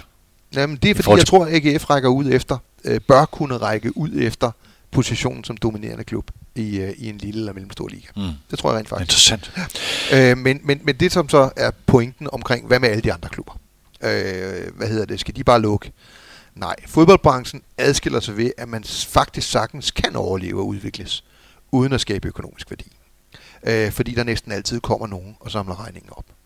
Mm. Øh, når den naturlige udskillelsesproces ellers burde træde i kraft, altså i form af konkurs eller nede i det mikrobiologiske univers udslettelse. Øh, så, så du kan sige, det vi ser, og det her det er historisk betinget, det er ikke fordi jeg synes det. Øh, det vi ser er jo, at der er ikke ret mange fodboldklubber, der går konkurs. Nationalt og internationalt. Vi snakker enormt meget om det, når det er ved at ske. Men det sker næsten aldrig. Altså, Nej. jo, nogen går konkurs og bliver rykket nogle rækker ned og kommer op igen. Og det vil du se ved, jeg tror, jeg tror vi snakker 90% af de klubber, der er gået konkurs, er kommet tilbage i en eller anden form, eller eksisterer i dag på et lavere niveau eller andet, men de forsvinder ikke. Det her betyder ikke, at der ikke er masser af værdi, der går tabt, når en fodboldklub for eksempel går konkurs. Altså, men den værdi kan genvindes efterfølgende. Mm. Øh, det tager bare nogle år. Lyngby er et meget godt eksempel. Min gamle hjerteklub fra Amager er et andet eksempel. Vi har også været derude et par gange. Øh, så, så, så du kan sige, jo, der er selvfølgelig stadigvæk mening med at være OB og OB og alt muligt andet. Og der er også mening for de klubber ved at anlægge en strategisk øh, vinkel på det, de går og gør. Altså ud fra den grundstrategiske tankegang, jeg startede med at snakke om. Øh, altså grundlæggende er det en god idé for en fodboldklub at fokusere på at skabe økonomisk værdi. Man kan strengt taget sige, du har ikke en chance, prøv at tage den. Altså, mm. øh, fordi selvom du ikke lykkes fuldt ud med det, og ikke bliver rentabel i et investorperspektiv, altså der er et afkast, øh, og sandsynligvis heller ikke løbes med et nuldrift, som jo er den ambition, rigtig mange fodboldklubber i virkeligheden går rundt. Det må ikke koste noget at have en fodboldklub. Det, gang på gang viser det så, det ender det jo med. At det gør det ofte. Ja, men så vil en mere veldrevet fodboldklub i økonomisk værdiskabelsesforstand øh, have den fordel, at der vil gå lidt længere imellem, mm. At de skal ud og bede investorerne og kreditorerne om investorerne om penge og kreditorerne om henstand. Så, så du kan sige, det betaler sig i den grad at lave en strategi, selvom strategien ikke nødvendigvis er, at du kan købe dig ud, eller at du kan, du kan konfigurere dig uden om den designfejl, der er i fodboldbranchen. Så der er plads til de andre. Der er bestemt plads til de andre, skal... men pokker skulle dem, der ligger i de rentable lommer, lommer også spille mod, hvis det ikke var sådan.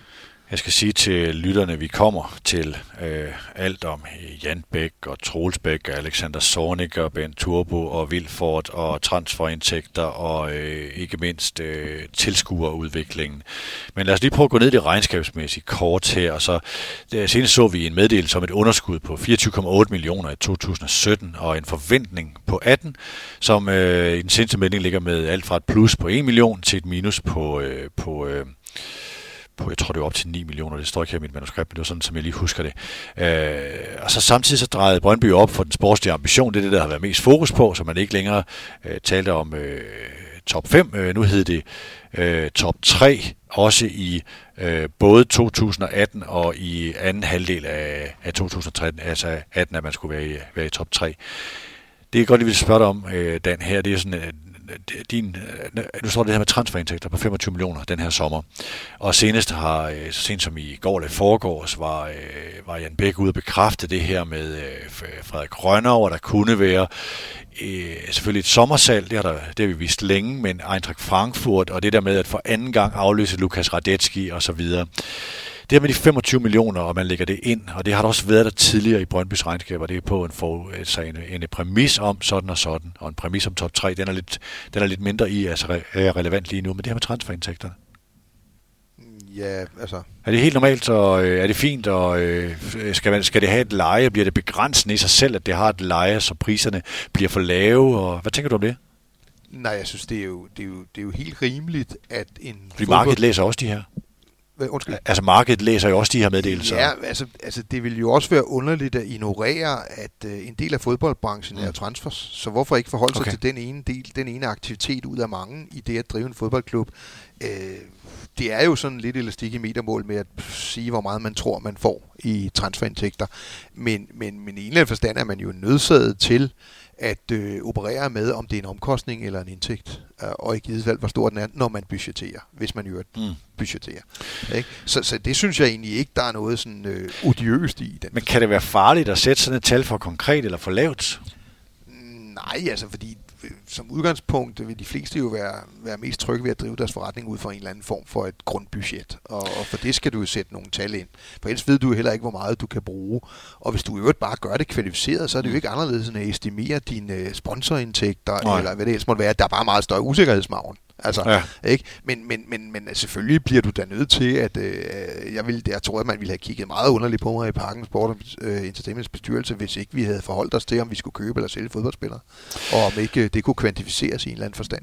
nu de, altså de følgende formuleringer, de er ikke fra, de er ikke nødvendigvis fra Brøndbys bestyrelse, men noget af det, der overraskede mig, da jeg sådan kiggede ind i det her, øh, som forberedelse til den her udsendelse, det var, at jamen, i, i altså, i Brøndbys bestyrelse begynder man sådan at løfte lidt øjenbryn, når man kigger, okay, Midtjylland, de sælger Alexander Sørloth for det her beløb, og Rasmus Nielsen for det her beløb, og så er der Pio Sidste for det her. I Nordsjælland kan man sælge spillere for, det er så 200 millioner over en overrække, og senest enkeltsalg på 40 millioner eller derover.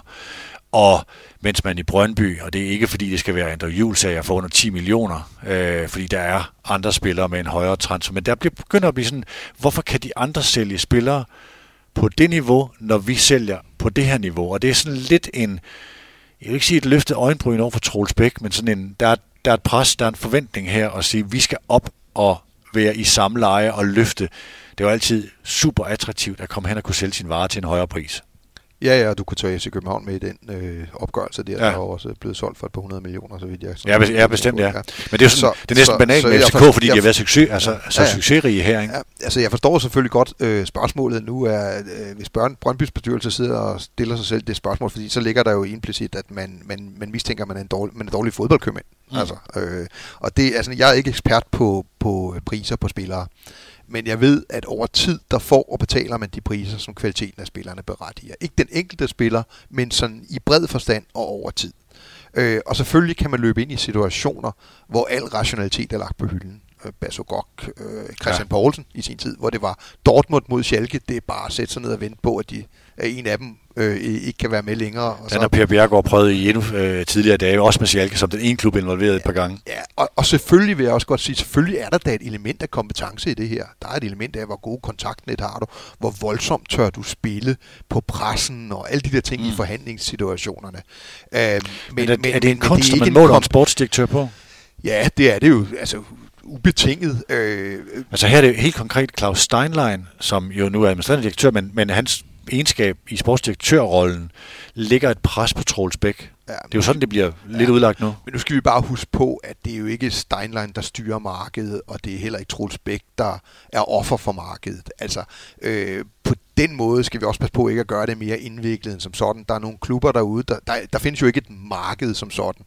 Der findes nogle klubber, der er interesseret i bestemte spillere på bestemte tidspunkter. Mm. Øh, og det kan være, øh, altså rigtig meget af en fodboldspillers pris er afhængig af, hvad den klub har mulighed for at betale, og hvorfor de lige præcis er interesseret i den fodboldspiller. Jeg plejer altid at bruge eksemplet med, at, at hvis, hvis, hvis din målmand brækker benet to dage før du skal spille i Champions League, og transfervinduet stadigvæk er åbent, så er du villig til at betale en relativt høj pris for en dårlig forhandlingsposition. Ja, ja, eller så har du en, lige præcis. Ikke? Ja. Og, og sådan er der jo nogle ting, der spiller ind, og jeg skal ikke kunne sige, om, om de selv Brøndby har været involveret i i nyere tid, har, har, har været øh, under par sådan i, øh, over par, om du hvis du golfspiller, mm. øh, i forhold til at få de priser hjem, som havde øh, været nødvendige. Nu nævnte du julesager, og jeg har ikke siddet ikke med sådan en fornemmelse af, at han nødvendigvis skulle have kostet mere end det, han gjorde.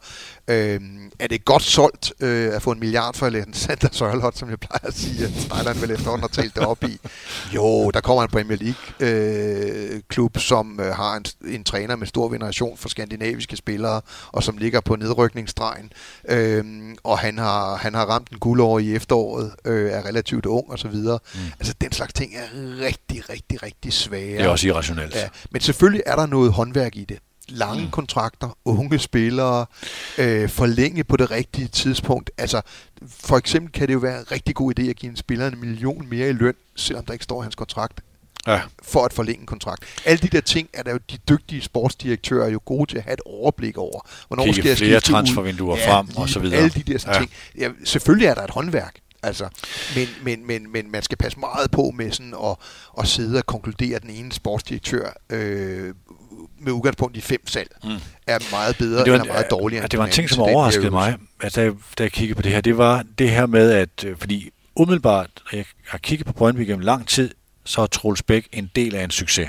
Er du rigtig klog, ja. Øh, og er meget, meget anerkendt blandt klubbens fans og i miljøet og så videre. Og der er også øh, den her med, hvordan han stod med de her tre Søren Lerby-spillere, og hvordan skulle du erstatte dem forlænget med Nørgaard, og så var der var det Piri og Julsager, og øh, fik så øh, Tibling og Wien og Kasper Fisker og så videre ind, og står nu i en position, hvor de faktisk står stærkere, det er jo et imponerende resultat. Men der kommer nogle elementer omkring det her spil, hvordan er man som sportsdirektør, som træner og som direktør og kommersiel direktør, og de her, dem, dem går vi ned i. Hvis jeg lige bliver på Troels Bæk, så har der, øh, altså der har været de her øh, forlydende og sige, at det var godt nok billigt med, kan du få øh, øh Lasse Wien for 2,5, ja, kan du få Simon Tibling for, hvad er det, 4,5 million kroner, og kan du få Kasper Fisker, som øh, det er så, lad os sige, 1-2 millioner, øh, groft sagt, en 8-9 millioner kroner for, for spillere, som er mindre end en halv Pavlovic det er jo en helt vildt godt købmandskab, specielt på Tibling og sekundært også på Vin, øh, i forhold til deres alder og så videre. Der har været nogle forlydende at sige, er der i virkeligheden gået penge? Øh, er der en anden betalingsform, som man egentlig holder driften nede på, hvordan det køb er øh, foranstaltet? Øh, det bliver, altså, øh, øh Brøndby afviser alt omkring det her og siger, at det her er klart, øh, øh, spillerne er ejet af klubben, og det er jo det, der er det centrale. At når vi en dag skal sælge Simon Tibling, øh, så er, går alle pengene til Brøndbys øh, forretning. Øh, og dermed er værdien, apropos alt det, vi har snakket om med værdiskabelsen, den er der.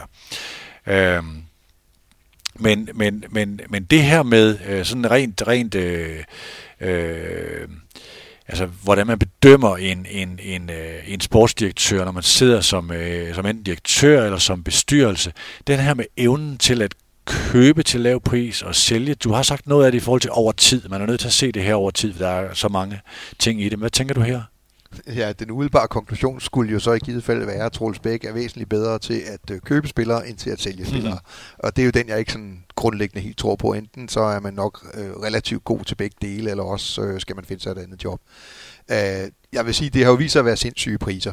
Øh, dem du nævner for de her sådan, øh, fiskertiblen og vin. Altså det, det, det, det er fantastisk købt. Øh, og, og dermed skiller jeg overhovedet ikke til, at det er en halv Pavlovic. Mm. Øh, hvad hedder det? Øh, men der kan jo være enkeltstående forklaringer på hver eneste pris. Altså måske var spilleren kørt fast i den klub. Måske får de ekstremt meget i løn. Altså, man skal, man skal passe på med at fokusere på, på transferen øh, alene. Øh, måske har man solgt videresalgsrettighederne Øh, altså, når man har købt spilleren, har man ikke fået videresalgsrettighederne. Der er en masse Ja, hvis han overstiger, når han bliver solgt den pris, præcis. så går der, der tilbage. Jo, der og dit og dat. ufattelig mange komponenter ja. i et spillersalg og et spillerejerskab. Men jeg, jeg er ret sikker på, at BIF som, øh, altså Brøndby som, som børsnoteret fodboldklub, øh, der foregår øh, tingene naturligvis efter bogen. Så øh, hvis, hvis ikke ejerskabet lå i Brøndby, så er jeg sikker på, at det er mm. blevet oplyst. Sådan som... Øh Øh, ikke at du skal sige, hvordan du og Flemming Østergaard arbejdede i forhold til, altså øh, Flemming havde jo en holdning til mange ting, og var også med, så skulle Martin Albrechtsen sælges, hvordan og hvorledes, og talte også med agenter og sådan noget. Hvordan sidder man ovenover en sportsdirektør og agerer og hjælper med netværk til at få priserne op og omvendt få priserne ned, når der skal købes. Hvor meget blander man sig i det? Ja, det er der nok ikke et svar på, øh, vil jeg sige.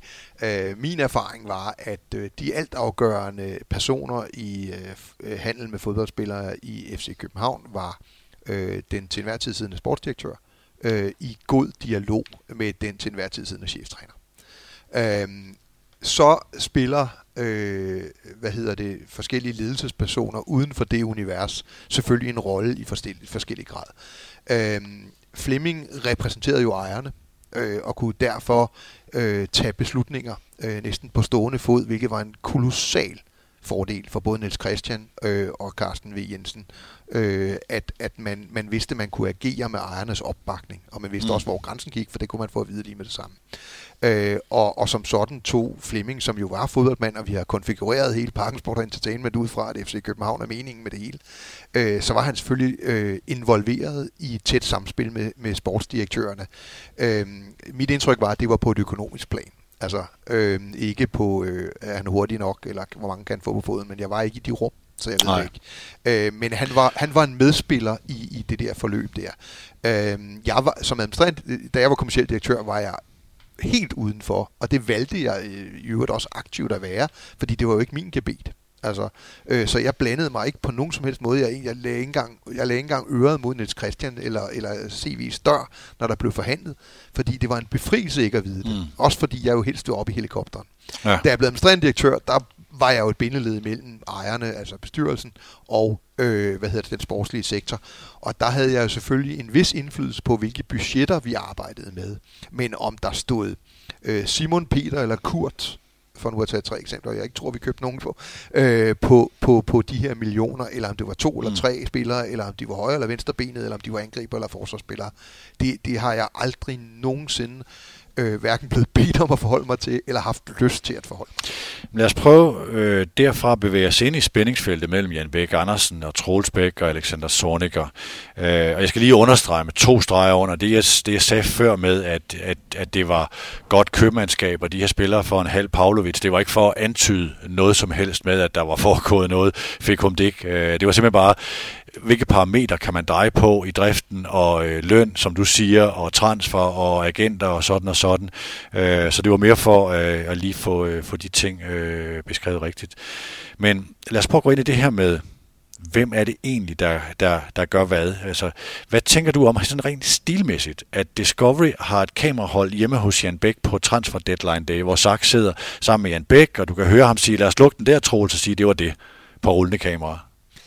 Øh, det, det er jo meget svært at sidde udefra og, og forholde sig til det, fordi de har formentlig en kommunikationsstrategi i Brøndby, og der har det der formentlig passet ind. Og jeg skal huske på, at jeg har været en del af en klub, som jo i den grad også opnåede den du position. Du havde også synlig både direktør og bestyrelse. Ja, ikke? altså vi opnåede jo vores, vores position ud fra et koncept, som blandt andet indeholdt, at den, der larmer mindst, sælger færre billetter.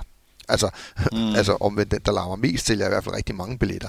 Så, så selvfølgelig skal man tage de muligheder, der ligger for at eksponere sin klub i nogle sammenhænge, der er interessant og sådan noget. Så det er den ene del af det. Det er jo også, man kunne sige, det er jo også den vej, Gravgård gik ned af i Randers. Mm. Alt er kommunikation, og vi skal, vi skal være synlige, og folk skal snakke om os. Så er der den anden del, hvor, som jeg jo også har påstået, Gravgaard måske i nogen grad overså, øh, det er så de utilsigtede konsekvenser af din kommunikationsstrategi, hvis det griber ind i dit ledelsesmæssige rum.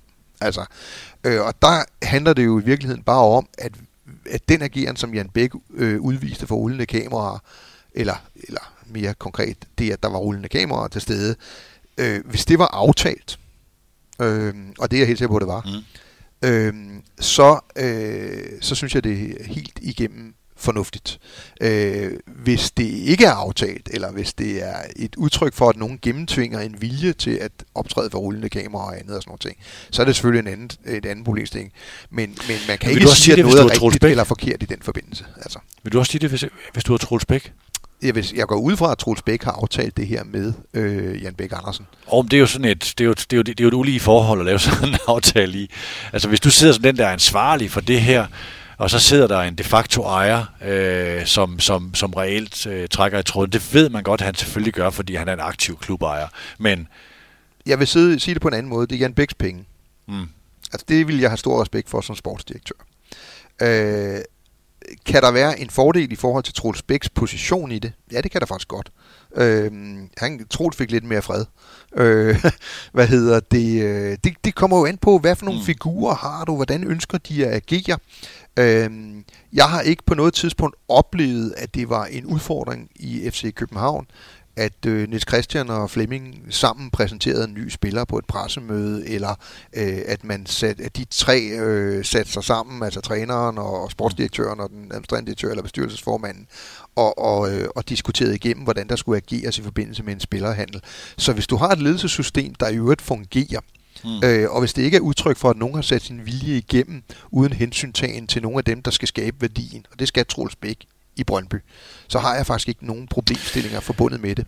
Okay, altså der, for det, jeg synes, der er flere interessante aspekter i det. Altså Jan Bæk valgte jo i den grad selv Troels Bæk. Øh, Thomas Frank gik øh, før, øh, efter det, og øh, Per, øh, per Rud blev fyret. Øh, hvad, hvad tænker du om hans råderum som sportsdirektør? Jeg, altså jeg tror, at Troels Bæk... Eller ledelsesrum, eller hvad man skal ja, altså, Sådan, jeg, som man ser det udefra i hvert fald. Jamen, det, det har stedkommet, kan jeg jo vurdere. Og det er en første plads i øh, Superligaen indtil videre. Øh, en klar og tydelig spillestil, en, øh, en dygtig øh, træner, øh, og nogle transfervinduer, der øh, afspejler spillestilen langt hen ad vejen i hvert fald. Og hvis jeg var Troels Bæk, så ville det jo være der, mit fokus lå mere end på, hvem der optrådte på øh, Men har på du slet ikke nogen øh, stilmæssige reservationer? Altså, jeg undrer mig over, at, og jeg tror jo, det er rigtigt, at første gang Alexander Sorniger-navnet kommer ind, det er til Jan Bæk Andersen. Han bærer det videre til Troels Bæk. Lad os kigge på ham her. Men, og det er fint, men han føler sig foranledet til at state det i offentligheden. Ikke at uopfordre at sige, at det var mig, der fandt Alexander Sorniger, men han giver den ikke videre til Troels Bæk. Altså ud fra den her, jeg mener, det er good governance at sige, mine medarbejders succes er lige med min succes. Peter, det er et temperamentsspørgsmål. Er det det? Uh, if it jeg gets, synes, det er et stilspørgsmål. If it gets the job done, så er det formentlig værd det. Okay. Altså, øh, dermed kan man jo godt gå frustreret i seng. Altså, men jeg kan garantere dig for, at hvis man hvis det ikke løser opgaven, hvis man ikke opfylder sine mål og andet, så er det selvfølgelig nogle ting, der kommer op og bliver diskuteret. Men hvis det er en hjælp, altså, øh, eller hvis det passer godt med, at en sportsdirektør har det bedre med at have leve tilbagetrukket, altså, så synes jeg egentlig ikke, at der er de store problemstillinger forbundet med det. Hvis det er udtryk for noget som helst andet, altså nu. en eller anden konkurrence om at øh, påtage sig æren for det, der går godt, og, øh, og skjule sig, når det går dårligt og sådan noget, så er det noget andet. Nu skal jeg ikke gøre mig klog på, hvad Troels Bæk gerne vil. Øh, øh, men han er ikke Jesper Hansen øh, fra OB, som gerne lever i den tilbagetrukne. Øh, i den tilbagetrukne rolle, men for mig at se sådan rent professionelt. Det er sådan, sådan ser jeg analytisk på det. Troels Bæk er en del af Brøndbys succes. Han er en del af strategiens succes. Som klubejer har man interesse i, også for at højne sin investering, at gøre Troels Bæks succes til så synlig en succes som muligt. Øh, ja, men, men, men i det ligger der jo så også, at det er den ikke. Det ved jeg ikke, om jeg er enig med dig i. Uh, synlig?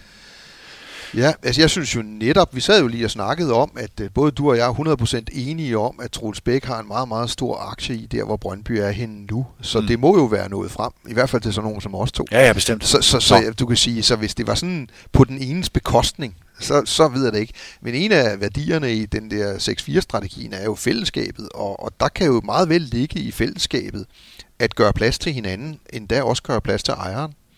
Altså.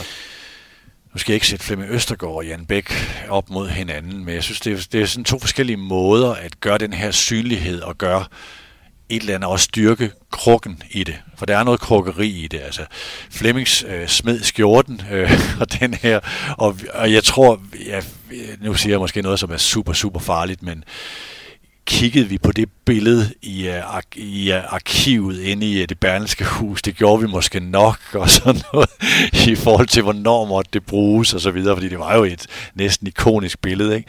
Men, men hvor jeg synes, det her med Jan Bæk bliver sådan lidt mere... Øh, der er lidt mere små sko i det, at jeg skal sige, at det var mig, der fandt Alexander Sorniger. Det, det, det respekterer jeg faktisk lidt mindre, end det fuldstændig vanvittige i at spille skjorten, når man har vundet en kamp. Altså, jeg, jeg kan jo godt følge dig i, i, i den indgang. Sådan er jeg ikke indrettet som menneske. Det er ikke det første, jeg tænker. Øh, og jeg tænker også, at hvis du har smidt et par hundrede millioner kroner i en fodboldklub, mm. så øh, kan du måske også, øh, så længe du ikke spænder ben for nogen med skoene på, mm. så kan du også selv bestemme, hvad størrelse de skal være. Okay. Okay. Lad os prøve at gå ind i det her øh, øh persongalleri med Troels Bæk og Alexander Sorniger. Sådan som det, det, det blev præsenteret, så er det, at Sorniger er castet til en strategivedtaget spillestil. Det er ikke strategien, der, eller det er ikke, det er ikke spillestilen, der er lavet efter træneren. Han er kastet til en øh, vedtaget spillestil, og han begyndte på en funktionæraftale, der var uopsigelig i to år. Den er så siden forlænget til, jeg tror det er juni 2020.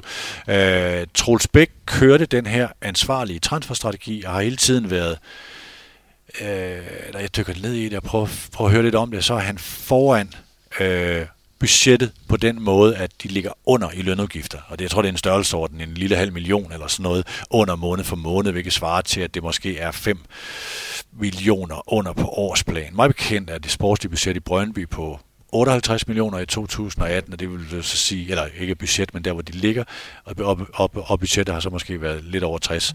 Uh, øh, men siden er der sket nogle ting. Uh, det her med, at Sorniger, dels har han forlænget kontrakten, han er rykket frem, om ikke i bussen, så i forhold til de pejlemærker, man navigerer efter i Brøndby. Man kigger på Hani Mukhtar, Benedikt Rykker, Betar øh, Halimi og Anthony Jung, altså spillere, som selvom de siger, at de har peget på dem i fællesskab, så bliver det betragtet som Sorniger-spillere. Øh, så kigger man lidt skævt til Masterclass. Der sker ikke rigtigt det, man gerne vil have det til at ske, selvom man godt ved, at det tager tid med talentudvikling. Og det er Troels Bækses ansvar. Øh, så har man registreret, at Zorniger begynder at kigge mod masterclass og rykker tættere på, fordi han nu har overskuddet til det. Øh, så de begynder også trænerne at orientere sig mere mod Zorniger. Og det, er en, det her det er en lang række af sådan parametre, som jeg lige ramser op, og det skal nok føre til, en, øh, øh føre til et spørgsmål på et tidspunkt. Øhm, og det, det er samlet set, at det her jo sådan en, en styrket Sorniger og en mindre central placeret Troels Bæk, og en, også en kommandovej, som i nogle tilfælde kan gå fra Sorniger til Jan Bæk, øh, og dermed øh, måske ikke køre udenom Troels Bæk, fordi sådan er, altså, det er jo ikke det, er jo ikke det rænkespil, at Max spiller ind til, men det er i virkeligheden, hvem står i hvilke positioner. Kan du følge mig, hvor jeg vil hen? Ja, jeg tror godt, jeg kan følge om jeg så må sige, dernede af den tabloide sti. Jeg synes ikke, den er tabloid, det er, for det er faktisk noget, der overraskede mig, det her. Fordi jeg betragtede entydigt Troels Bæk som en succes. Og nu begynder jeg sådan at kigge med, selvom vi spiller dyrt nok, og masterclass godt nok, øh, kommer der nok ud af det, og det kan så være et pres på Ben Christensen og øh, øh, Kim Vilfort, men det er Troels Bæks ansvar.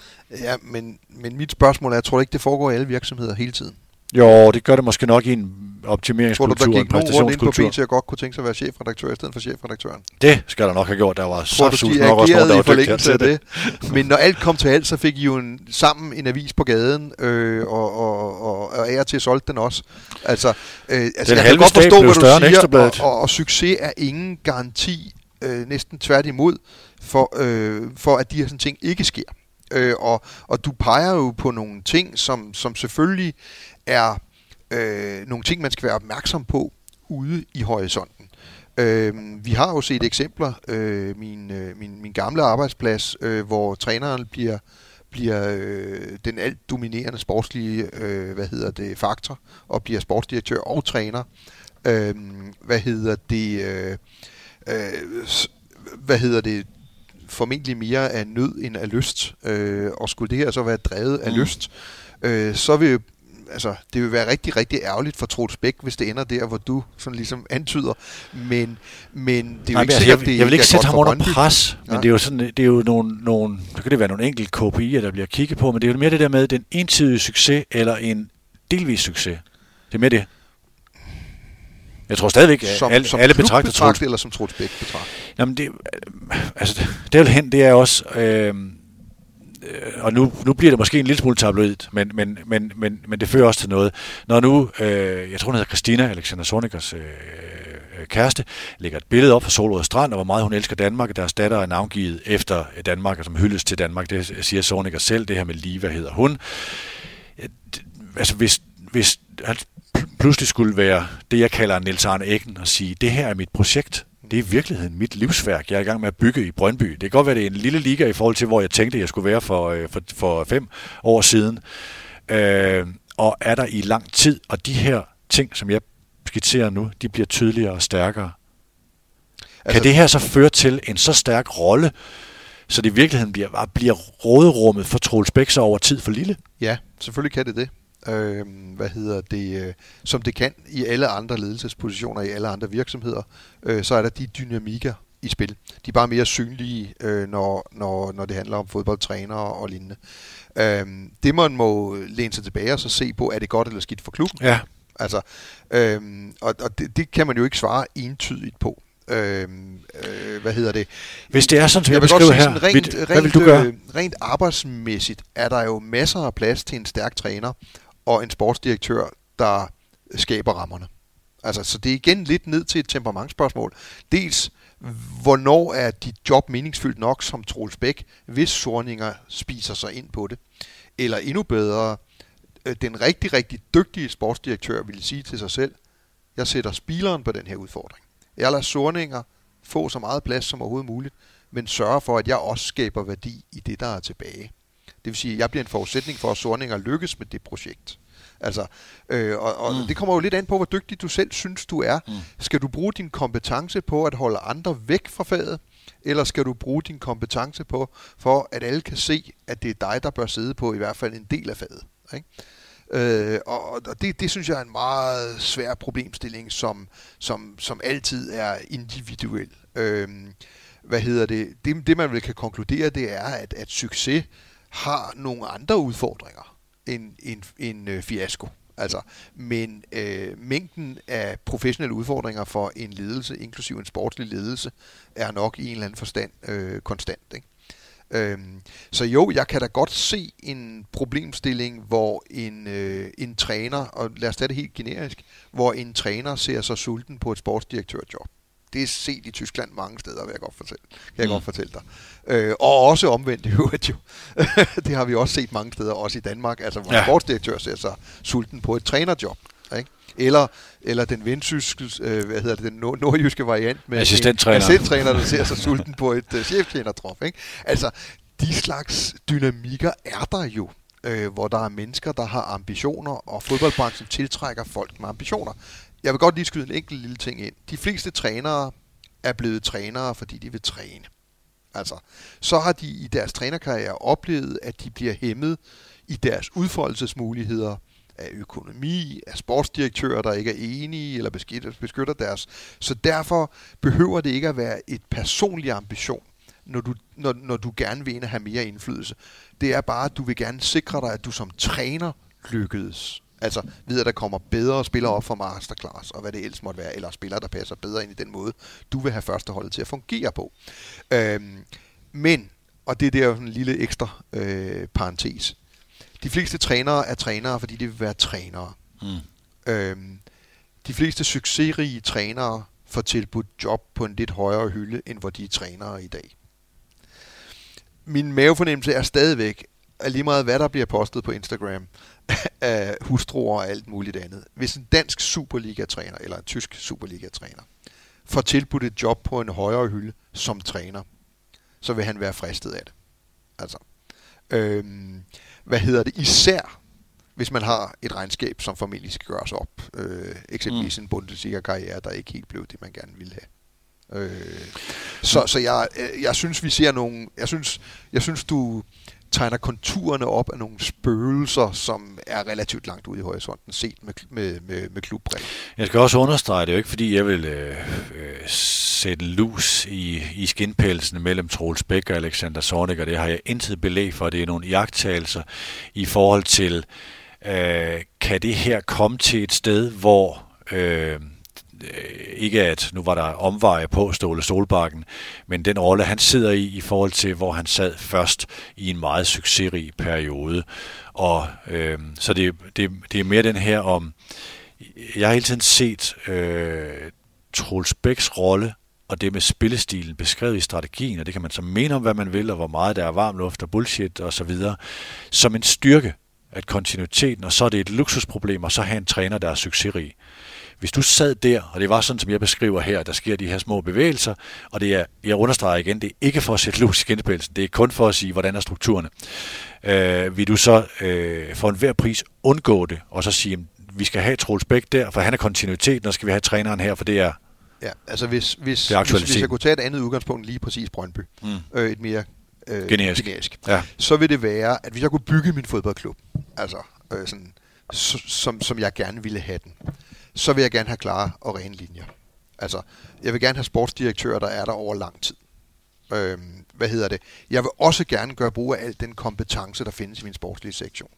Altså, øh, og det kunne jo godt være, at Sorninger kan gøre noget ved, ved Masterclass, der er rigtig, rigtig fornuftigt. Altså, men jeg vil altid sikre mig, hvis det var mig, der bestemte, at Sorninger ikke misforstod, øh, om jeg så må sige, det mandat til at byde ind på en anden hierarkisk placering.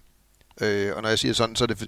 Jeg, jeg mener jo faktisk, at cheftræneren er meget, meget højt placeret. Jeg har aldrig betragtet cheftræneren som en mellemleder. Nej, nej. Altså, men, men han refererer til sportsdirektøren i min verden.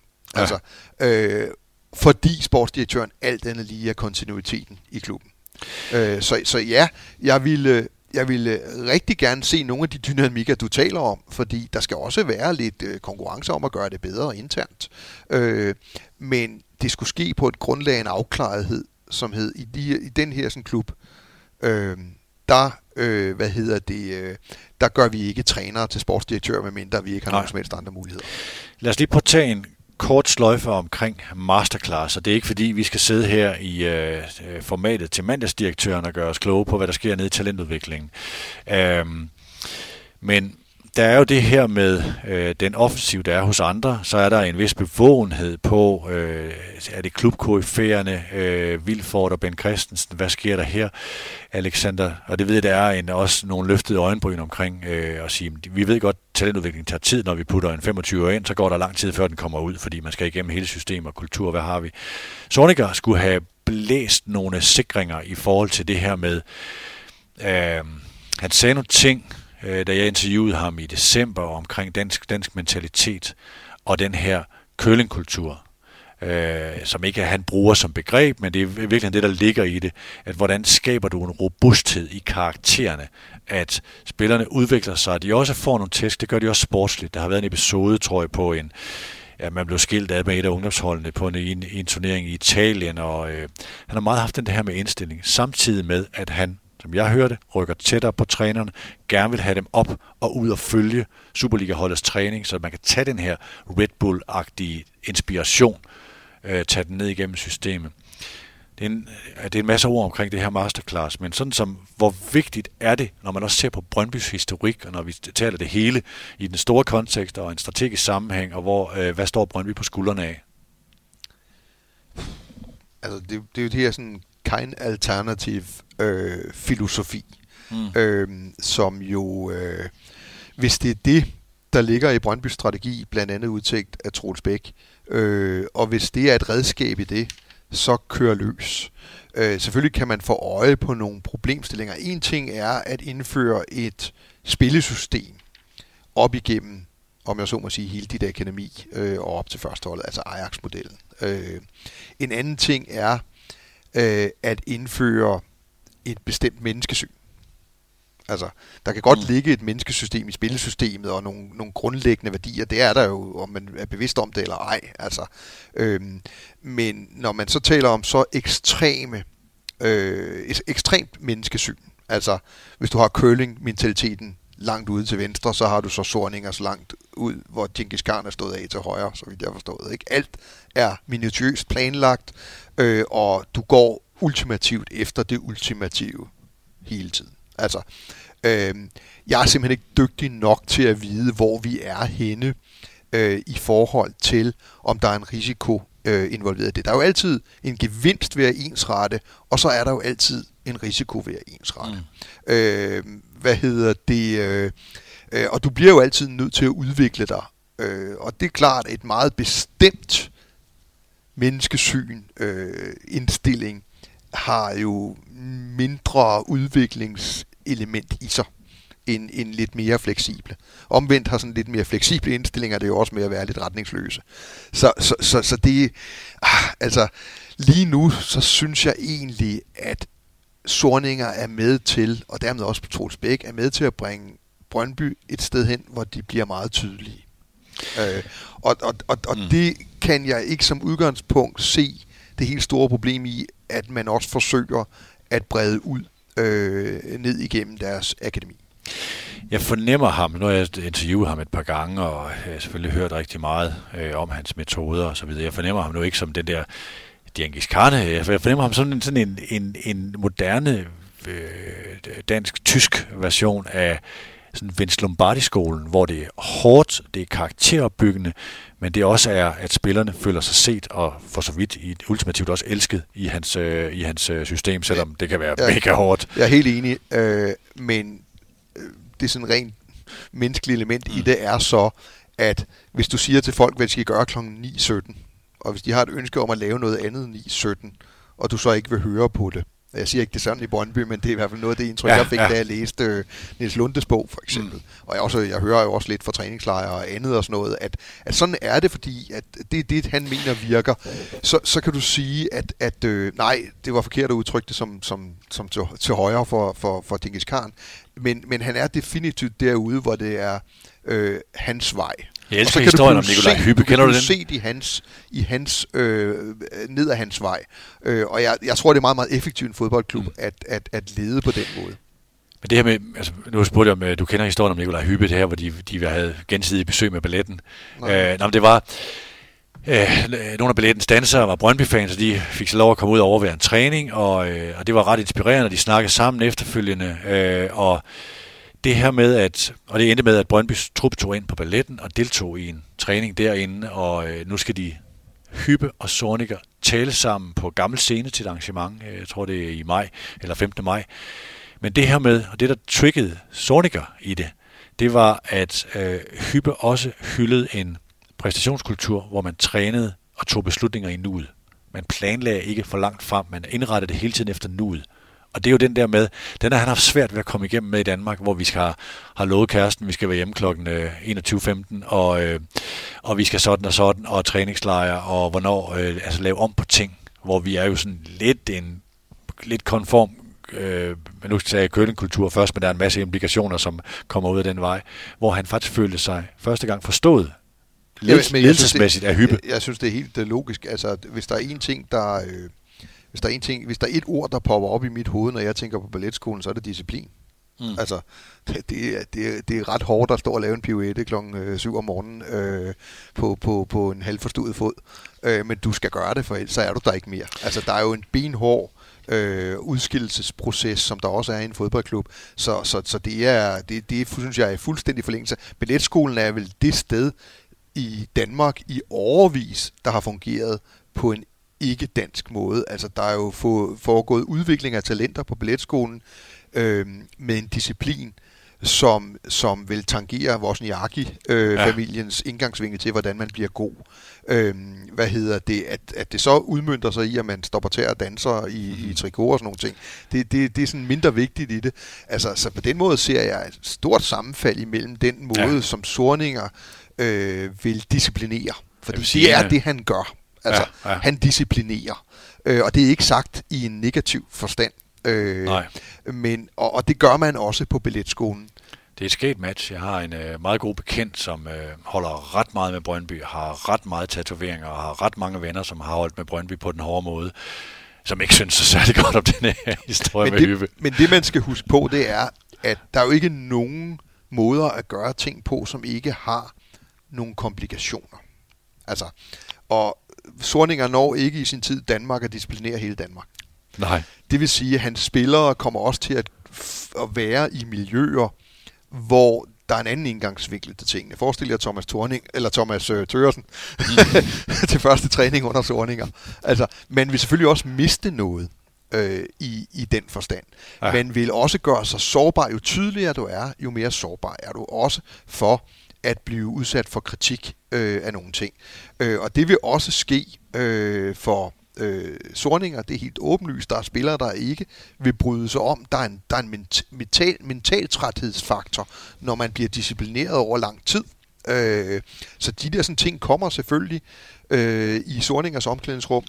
Nu fik du sat nogle associationer i gang. Jeg kunne godt se Tørsten på enten 8'eren eller 10'eren, og den ikke nede ved siden af rykker i, i, i en lidt yngre udgave. Det kunne ja, være smukt. Men, men jeg kan have svært ved at se dem i omklædningsrummet. Vi kommer øh, efter øh, en, en kort pause, kommer vi til det økonomiske og øh, opbygningen af Brøndby, som, øh, som bliver den sidste del her. Øh, først så overlader vi ordet til vores, øh, til vores partner hos nogle medier, som man i forvejen har betalt for. Der siger man, at øh, vi tager lige en stak reklamer. Jeg ved ikke helt, hvorfor det skal være en stak, øh, og det, det, det ord, man altid bruger.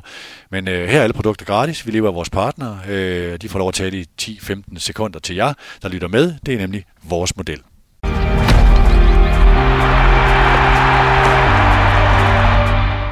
Private banking fra Arbejdernes Landsbank gør det komplekse enkelt. Vi kigger 360 grader rundt om din økonomi. Så vi kigger grundigt på skat, pension, virksomhed og arv. Vi inddrager kort sagt alle relevante aspekter, som kan have betydning for udviklingen i din samlede formue. Målet er at skabe mest værdi for dig og din familie. Vil du høre mere om AL Private Banking, så kontakt os på 38 48 51 22. 38 48 51 22 eller se mere på Arbejdernes Landsbanks hjemmeside.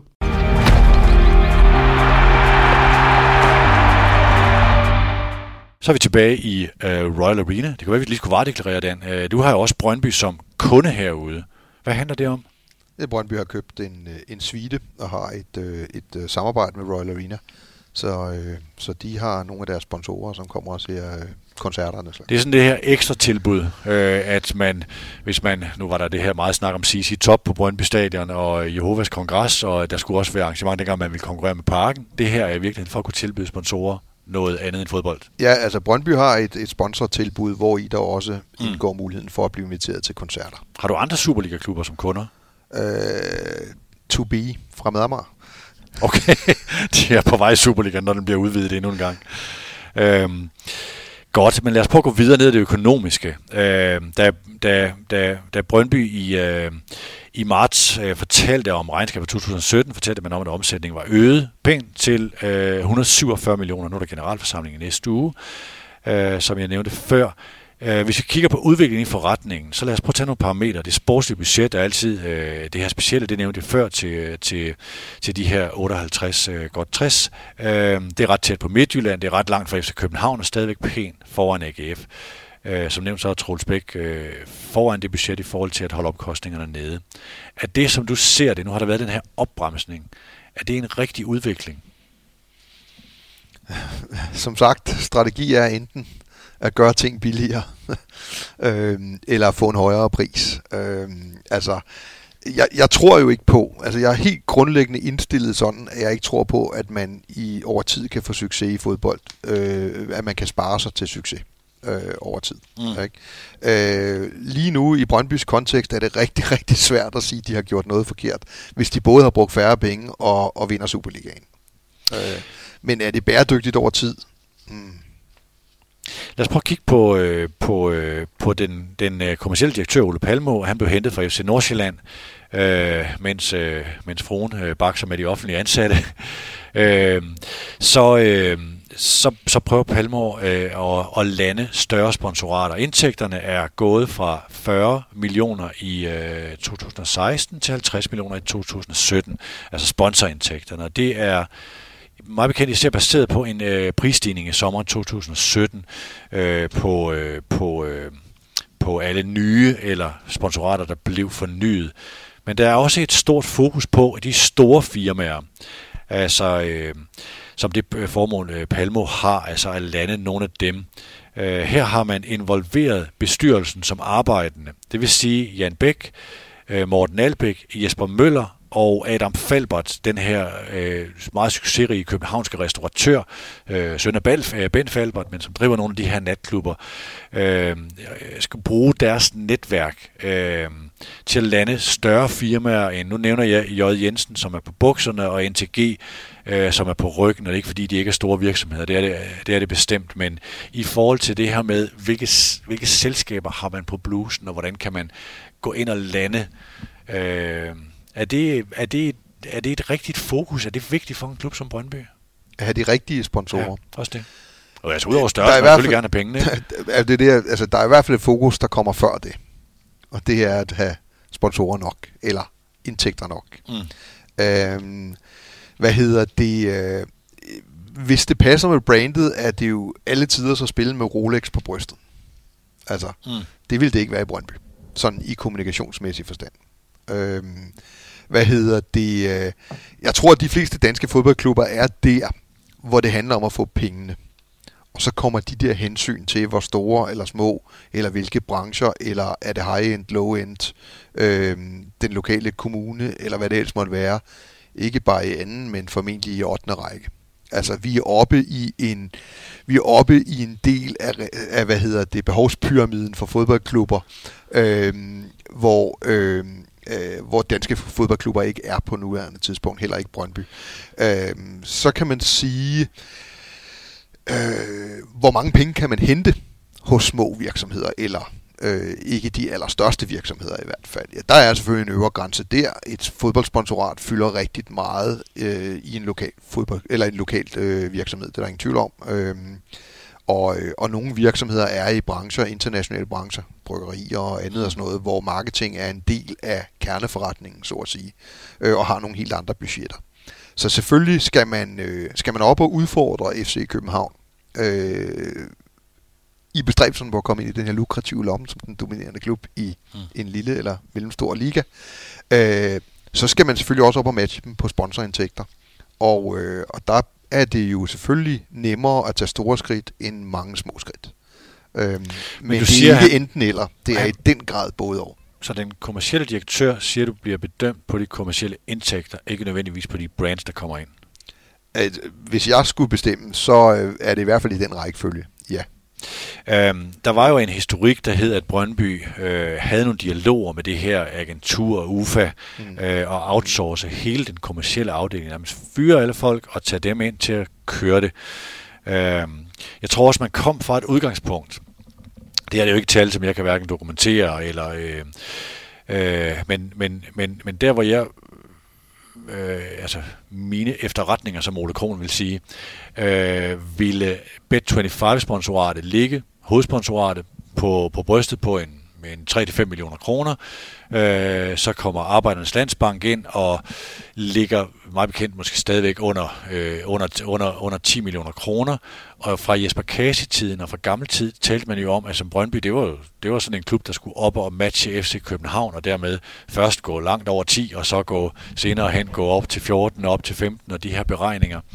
Øh, hvor stort et pres, hvis vi nu tager de her ting som præmisser, hvor stort et pres vil Ole Palmo være under, og hvor hurtigt kan man gøre sådan noget her? Oh, det er der jo ikke noget enkelt svar på. Øhm, som kommersiel direktør er du ansat til at optimere sponsorindtægterne. Jo hurtigere, jo, jo mere du gør det, jo bedre. Øhm, sidder du og måler op imod, hvad FC København får? Ja, måske, men viser du en fornuftig fremgang, hvorfor skulle man så ikke beholde dig, strengt taget? Altså, mm. så, så vil sige, at, øh, at Ola har været det her i game i, i, i øh, to årtier mindst, øh, ovenikøbet i mere end en klub. Øh, han ved udmærket godt, hvad han har med at gøre, og hvad der forventes af ham. Øh, jeg har øh, også før sæsonen påpeget, øh, blandt andet interview i tipsbladet, at et af de løftestænger, som øh, Brøndby vil have mm. i forhold til at lufte, lukke hullet op til FC København, det er netop sponsorindtægterne. Øh, og så sidder folk og siger, jamen det er jo umuligt. Hvorfor det? Øh, lige nu ligger Brøndby bedre. Jeg kan sige, da jeg blev ansat, og det har ikke, der er ikke, ikke sammenhæng med, at jeg blev ansat, vil jeg godt lige sige, men, men da jeg blev ansat i FC København, der var Brøndby sponsorindtægter altså større end FC Københavns. Mm. Så det kan de selvfølgelig blive igen øh, hvis, øh, hvis der kommer et sportsligt troværdigt projekt og en virksomhed, som man, øh, som man stoler på. Udfordringen med at sælge sig for billigt øh, er selvfølgelig, at man får cementeret et prisniveau, som det kan være svært at løfte sig ud af. Altså for eksempel på trøjesponsoren. Øh, omvendt, så er risikoen ved at sælge sig for dyrt, jo at man slet ikke får nogen indtægter. Øh, så, så, så det er jo altid en afvejning. Men hvor, øh, hvor rangerer Brøndby henne? Altså, øh, da, da, da de her ting var lige, jeg kan også godt huske den her tid, hvor man talte om, der var der fodboldlandsholdet, så var der, der var håndbold virkelig stort, da man talte om Viborgs øh, kvinder på det tidspunkt, der kom ind i Andersen og så videre, ikke? Øh, hvor man, hvad lå på, og FC København var på vej op. Altså, ja. hvor rangerer Brøndby hen lige nu? Er det et af de helt store skalpe i sådan niveau med, altså hvis vi siger Carlsberg, FCK, fodboldlandsholdet og hvor ja, det sig I, I klart i top 5. Øh, at den årsag, at fodbold stadigvæk er mm. relativt interessant. Brøndby har en historik, der gør, de har mange tv-serier og andet, men Brøndby står også, den del af, af Brøndbys værdi hænger jo også sammen med Superligans værdi og fodboldens værdi som sådan. Øh, så, så det er da klart, at, at, øh, at øh, og selvfølgelig også om, om den sportslige fremgang fortsætter. Øh, øh, hvad hedder det? Nu er der jo, øh, nu er der jo sådan til en vis grad skabt noget ro på bagsmækken omkring, at man ikke går konkurs, mm. og at man har en strategi og en retning på det, man foretager sig. Man vinder ordentligt købet fodboldkampe, og måske lige så vigtigt, man har en tydelig fortælling. Ja. Øh, du skrev jo en, øh, en blog, øh, eller indtalte en blog, øh, omkring FC Københavns øh, historiefortælling, som du ikke lige kunne få øje på. Jeg synes, det mangler en moderne fortælling. Ja, og der kan man jo sige, at Brøndby er vel i den grad ved at, øh, at genopbygge en, en, en historiefortælling, som, som netop ja. er en historiefortælling i dobbelt forstand, fordi den griber ind i Brøndbys værdifulde historie som klub. Og den er også og, kommercielt attraktiv. Og det er en god historie samtidig. Og den er efter min bedste ja. overbevisning øh, kommercielt attraktiv. Øh, ikke for Louis Vuitton, sandsynligvis, Nej. men for rigtig mange andre virksomheder. Men lad os lige på at lege. Øh, du sidder med, øh, vi sætter dig ind tilbage med skriveunderlaget og den guldseddel nedenunder. Hvornår vil du være bekymret på det her parameter? Øh, I København vil jeg, i FC København vil jeg stadigvæk være mere internt orienteret. Altså, for, altså øh, hvis jeg vidste, at jeg fik... bange for at miste serveretten? Øh, altså, jeg, øh, ja, men, men det ville jeg være bekymret for. Fordi at, mm. at så er vi jo ude i et helt andet spil. Øh, så, så du kan sige, at øh, jo, selvfølgelig ville jeg være bekymret, også fordi Brøndby og FC København er langt hen ad vejen encellede øh, men, organismer, der, der, der fungerer i det samme mikrobiologiske univers. Lad os prøve at gøre det meget konkret. Hvilken nyhed vi fortsætter det her, den her øh, tankeeksperiment. Du sidder med skriveunderlaget og den gule lap nedenunder, der hedder øh, Knus Brøndby, før de knuser dig. Hvilken nyhed vil få dig til at sidde lidt uroligt i stolen, altså som kom ud fra 2605?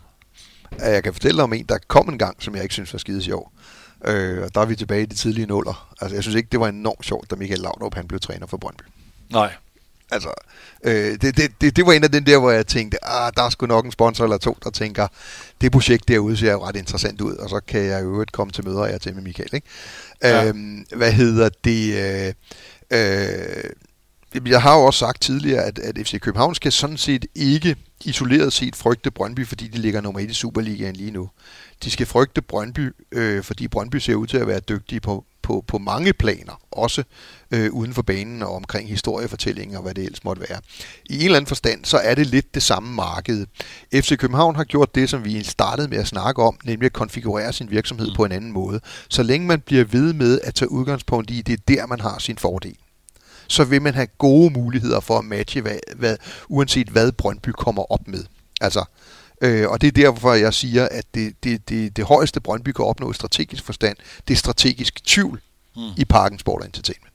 For ellers så kan de, om jeg så må sige, med høj risiko jo blive ved med at købe bedre fodboldspillere end Brøndby. Og så bliver det svært at blive den dominerende klub.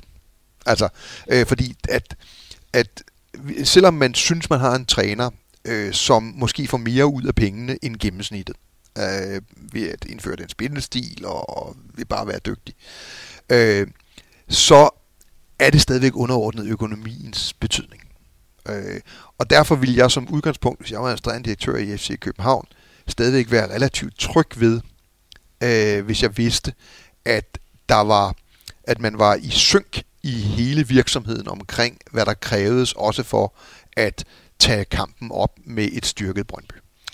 Så lad os prøve at gå til den sidste, det, det sidste parameter i det her. Det handler om sydsiden. Øh, og øh, i virkeligheden øh, fællesskabet, som, øh, som strategien også øh, bliver, bliver betegnet.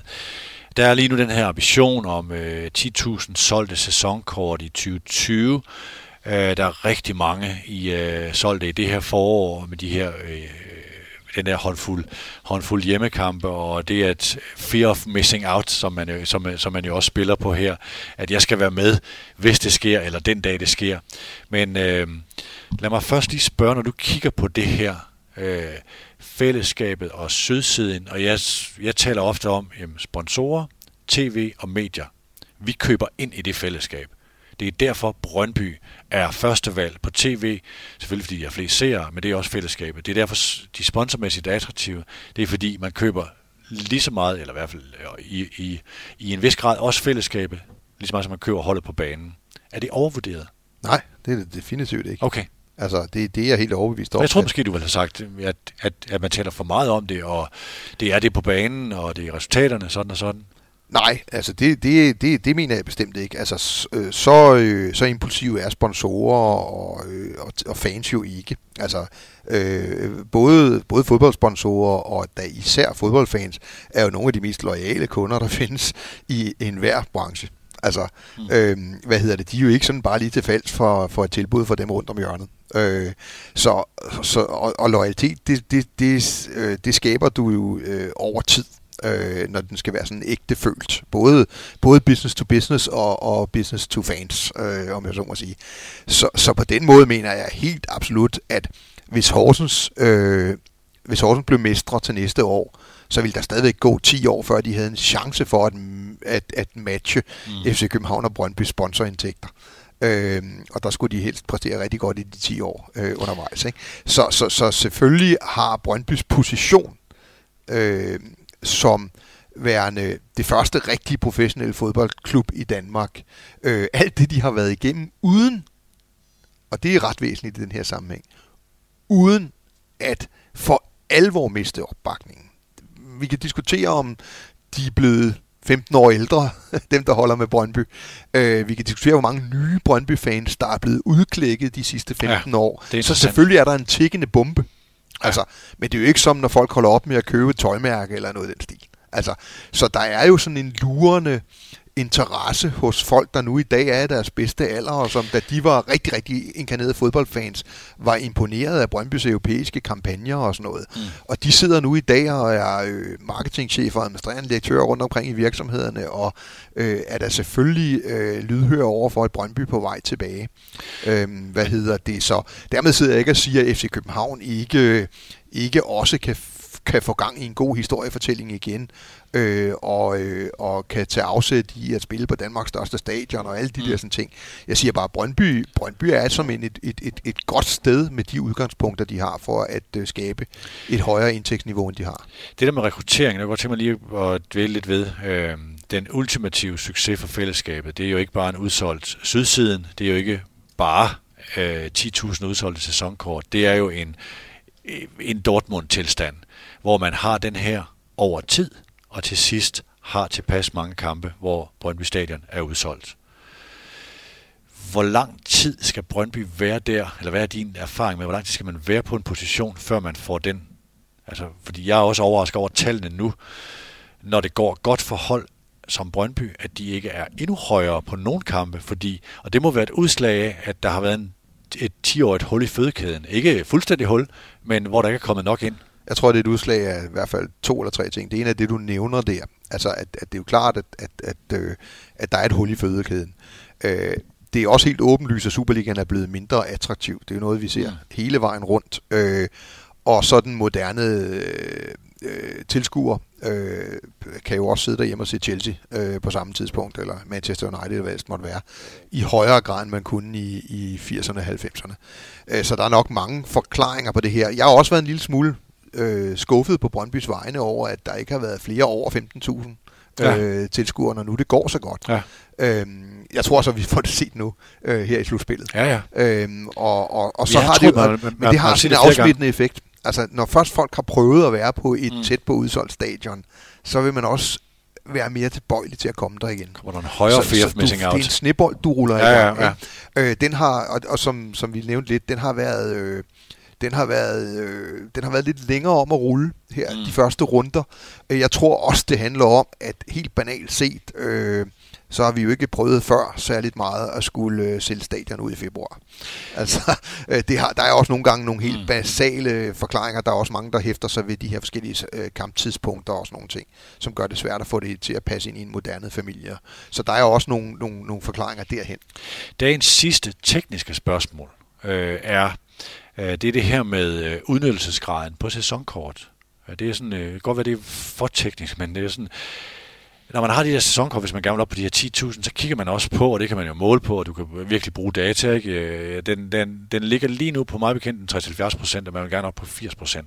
Altså det er også noget med, hvor god er oplevelsen, hvor, hvor, øh, hvor tit øh, bruger du dit, øh, dit sæsonkort, hvor, hvad er dit billede på sådan noget, og hvor vigtigt er, er det? Er Brøndby's sæsonkort personligt?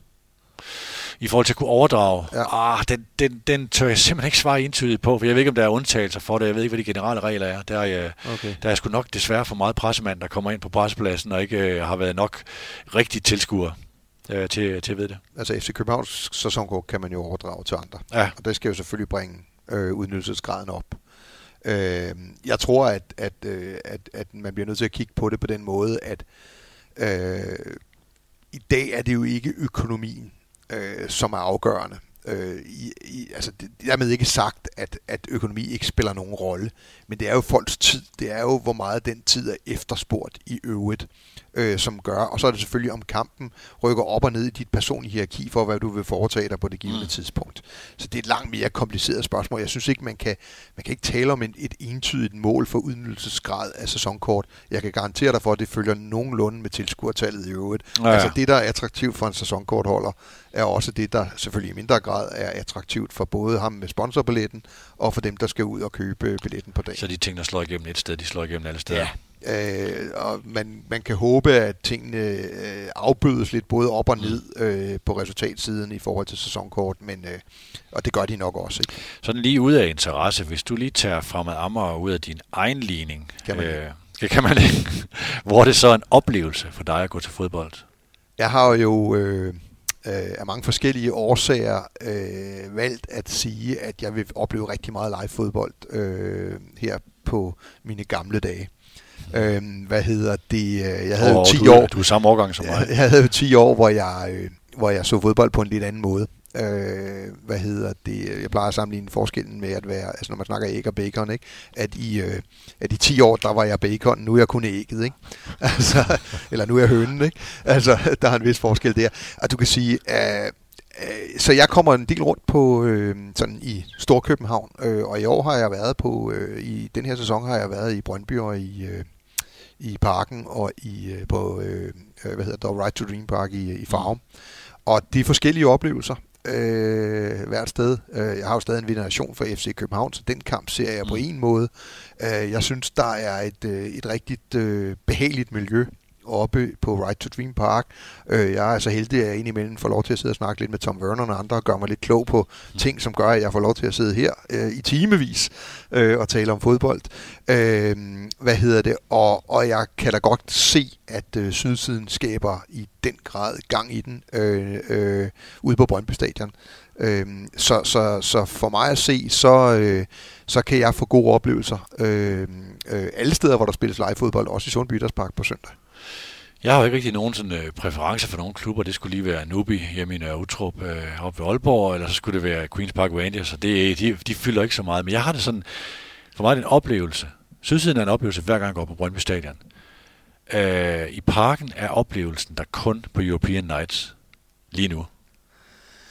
Oh, det vil jeg nødt gøre mig til dommer over. Altså, øh, øh, det, altså, hvis vi nu tager sådan rationalet i det, så er det et større stadion. Mm. Øh, det vil alt den lige kræve mere.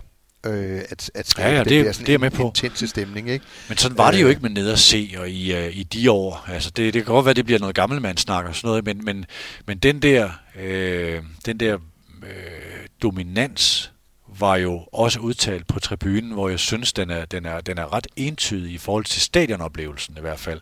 Nu skal jeg ikke komme til, til, til dommer over den enkelte tifo, den enkelte kapo, de enkelte sange, men stadionoplevelsen er altså øh, for mig som tilskuer, jeg, jeg suger den mere ind som en, som en nydelse ved at gå til fodbold på, øh, på, på sydsiden, end jeg gør i parken. Uh, det er farligt at sige det her. Men det er sådan, det opleves som, øh, som helt neutral. Ja, jeg har ikke sådan en, jeg har ikke sådan en detektor inde i mig, der, der kan afgøre, hvorfor jeg synes noget er godt. Nej. Altså nede i maven. Jeg kan jo godt sådan, tænke mig til, at en flot tifo, synes jeg er en flot tifo, mm. og det gør oplevelsen fin. Øh, men jeg går jo ind i parken og holder med FC København, og det, det, det har jo en indflydelse på, hvordan jeg oplever det, især hvis de vinder. Eller måske endnu mere, hvis de taber. Øh, og, og på samme måde, altså hvis du som, hvis du som Marsbo er landet i Sundby Park søndag kl. 13.45, så ville du heller ikke tro, at der kunne foregå det inde i mig, som foregår. Altså, fordi øh, sendt på tyden, så, så også 895 mennesker derovre, øh, øh, tit med en sidevind, ikke? Altså, øh, det, de, øh, det, det skal man forstå, hvad der sker inde i mennesker, og, og det er forskelligt øh, fra sted til sted. Øh, jeg er enig i, at sydsiden er øh, et specielt sted i dansk fodbold, øh, og har været det i rigtig mange år. Mm. Øh, selvfølgelig er det det. Til allersidst skal vi lige nå anekdoten. Øh, min den er en lille smule pikant. Øh, til gengæld øh, tør jeg ikke bruge de rigtige navne. Skal jeg lægge ud den? Ja, det synes jeg. Okay. Min den foregår tilbage i marts. Øh, 1992 øh, i Torino. Jeg er 29 år og er stadigvæk en ret ung journalist på Ekstrabladet. B3 de har slået Bayern München, Aberdeen og Trabzonspor ud af UEFA-koppen og skal nu møde Torino hen i den der kamp hen i foråret. Det er med øh, Torino kommer med Walter Casagrande og Enzo Schifo og øh, Lentini på holdet. Øh, B3 er selvfølgelig Michael Nielsen, Pelle Plankeværk, Pierre Larsen, Michael Manike og Benny som træner. Dagen for kampen bliver jeg lukket ud på sådan en lille by, bytur. Jakob Kvist, min gode kollega, og jeg ender i selskab med en det, jeg kalder en meget fremtrædende dansk fodboldprofil. Der øh, der er ekspertkommentator, en der er en, der var meget kendt, også internationalt. Vi ender på en klub, øh, som er åben på hverdag, øh, og øh, fordi det er jo sådan en, øh, det er jo, det er jo en tirsdag aften, eller en øh, dengang, eller en onsdag aften, hvad det nu var, og øh, den der klub, det er jo sådan et sted, ja, hvor dem, der serverer, de har ikke så frygtelig meget tøj på, og drinksen er meget, meget dyr. og, og pludselig så kommer der sådan en meget, meget kendt brasiliansk fodboldspiller ind, Øh, han er gift, så jeg nævner ikke hans navn, øh, og han har to meget levende uh, unge damer under armen med rigtig meget pels på, kan jeg huske. Jeg ved ikke, hvorfor jeg kan huske det. Vi får gin, og uh, der bliver snakket, og jeg synes, det er meget, meget spændende at være i selskab med, uh, med verdensstjerner. Og så, uh, så må man så acceptere, at sådan, uh, personalet ikke har så meget tøj på. Skal, skal, jeg skal så ud på toilettet på et tidspunkt, kommer tilbage, og uh, ligger der nærmest kun en regning tilbage på bordet, og alle folk er væk. Og jeg er en meget, ikke særlig højt lønnet øh, journalist der, og øh, ender med at skulle eskorteres tilbage til hotellet af en tjener, som skal sikre sig, at jeg kommer tilbage og kan betale regningen. Vi havde ikke kontanter nok med til at betale den her regning.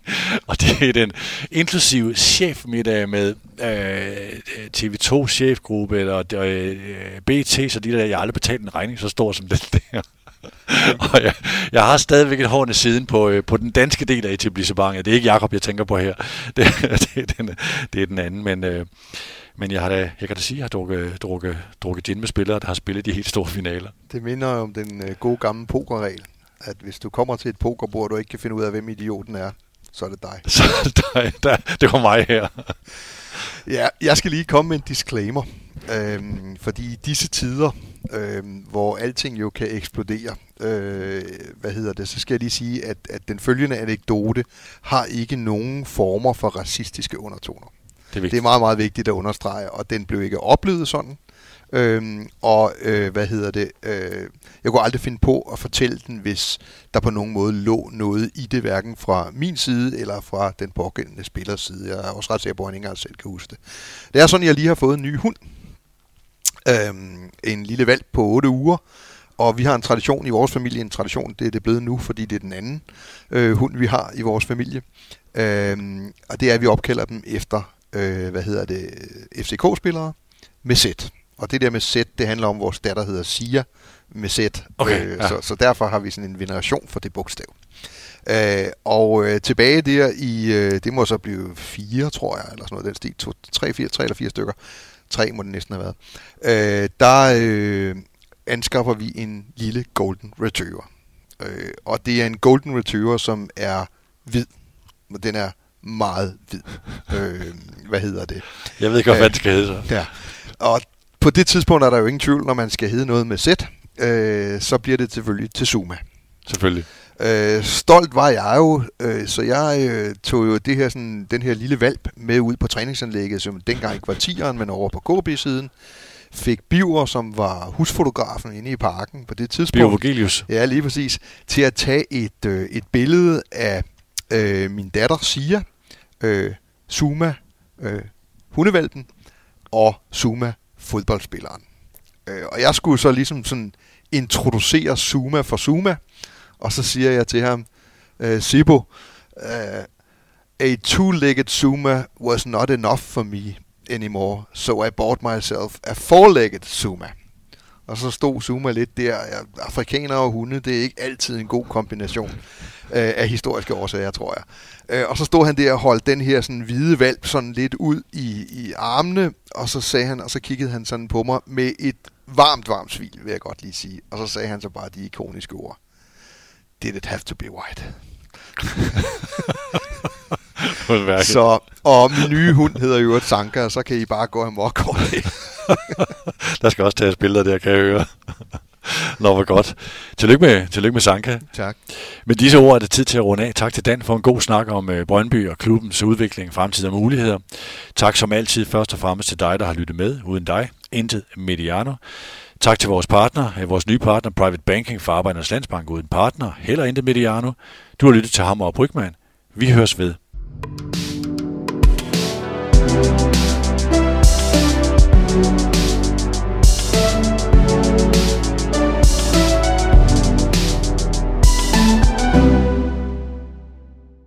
Denne udsendelse var præsenteret af Mediano Media og sponsoreret af Private Banking for Arbejdernes Landsbank.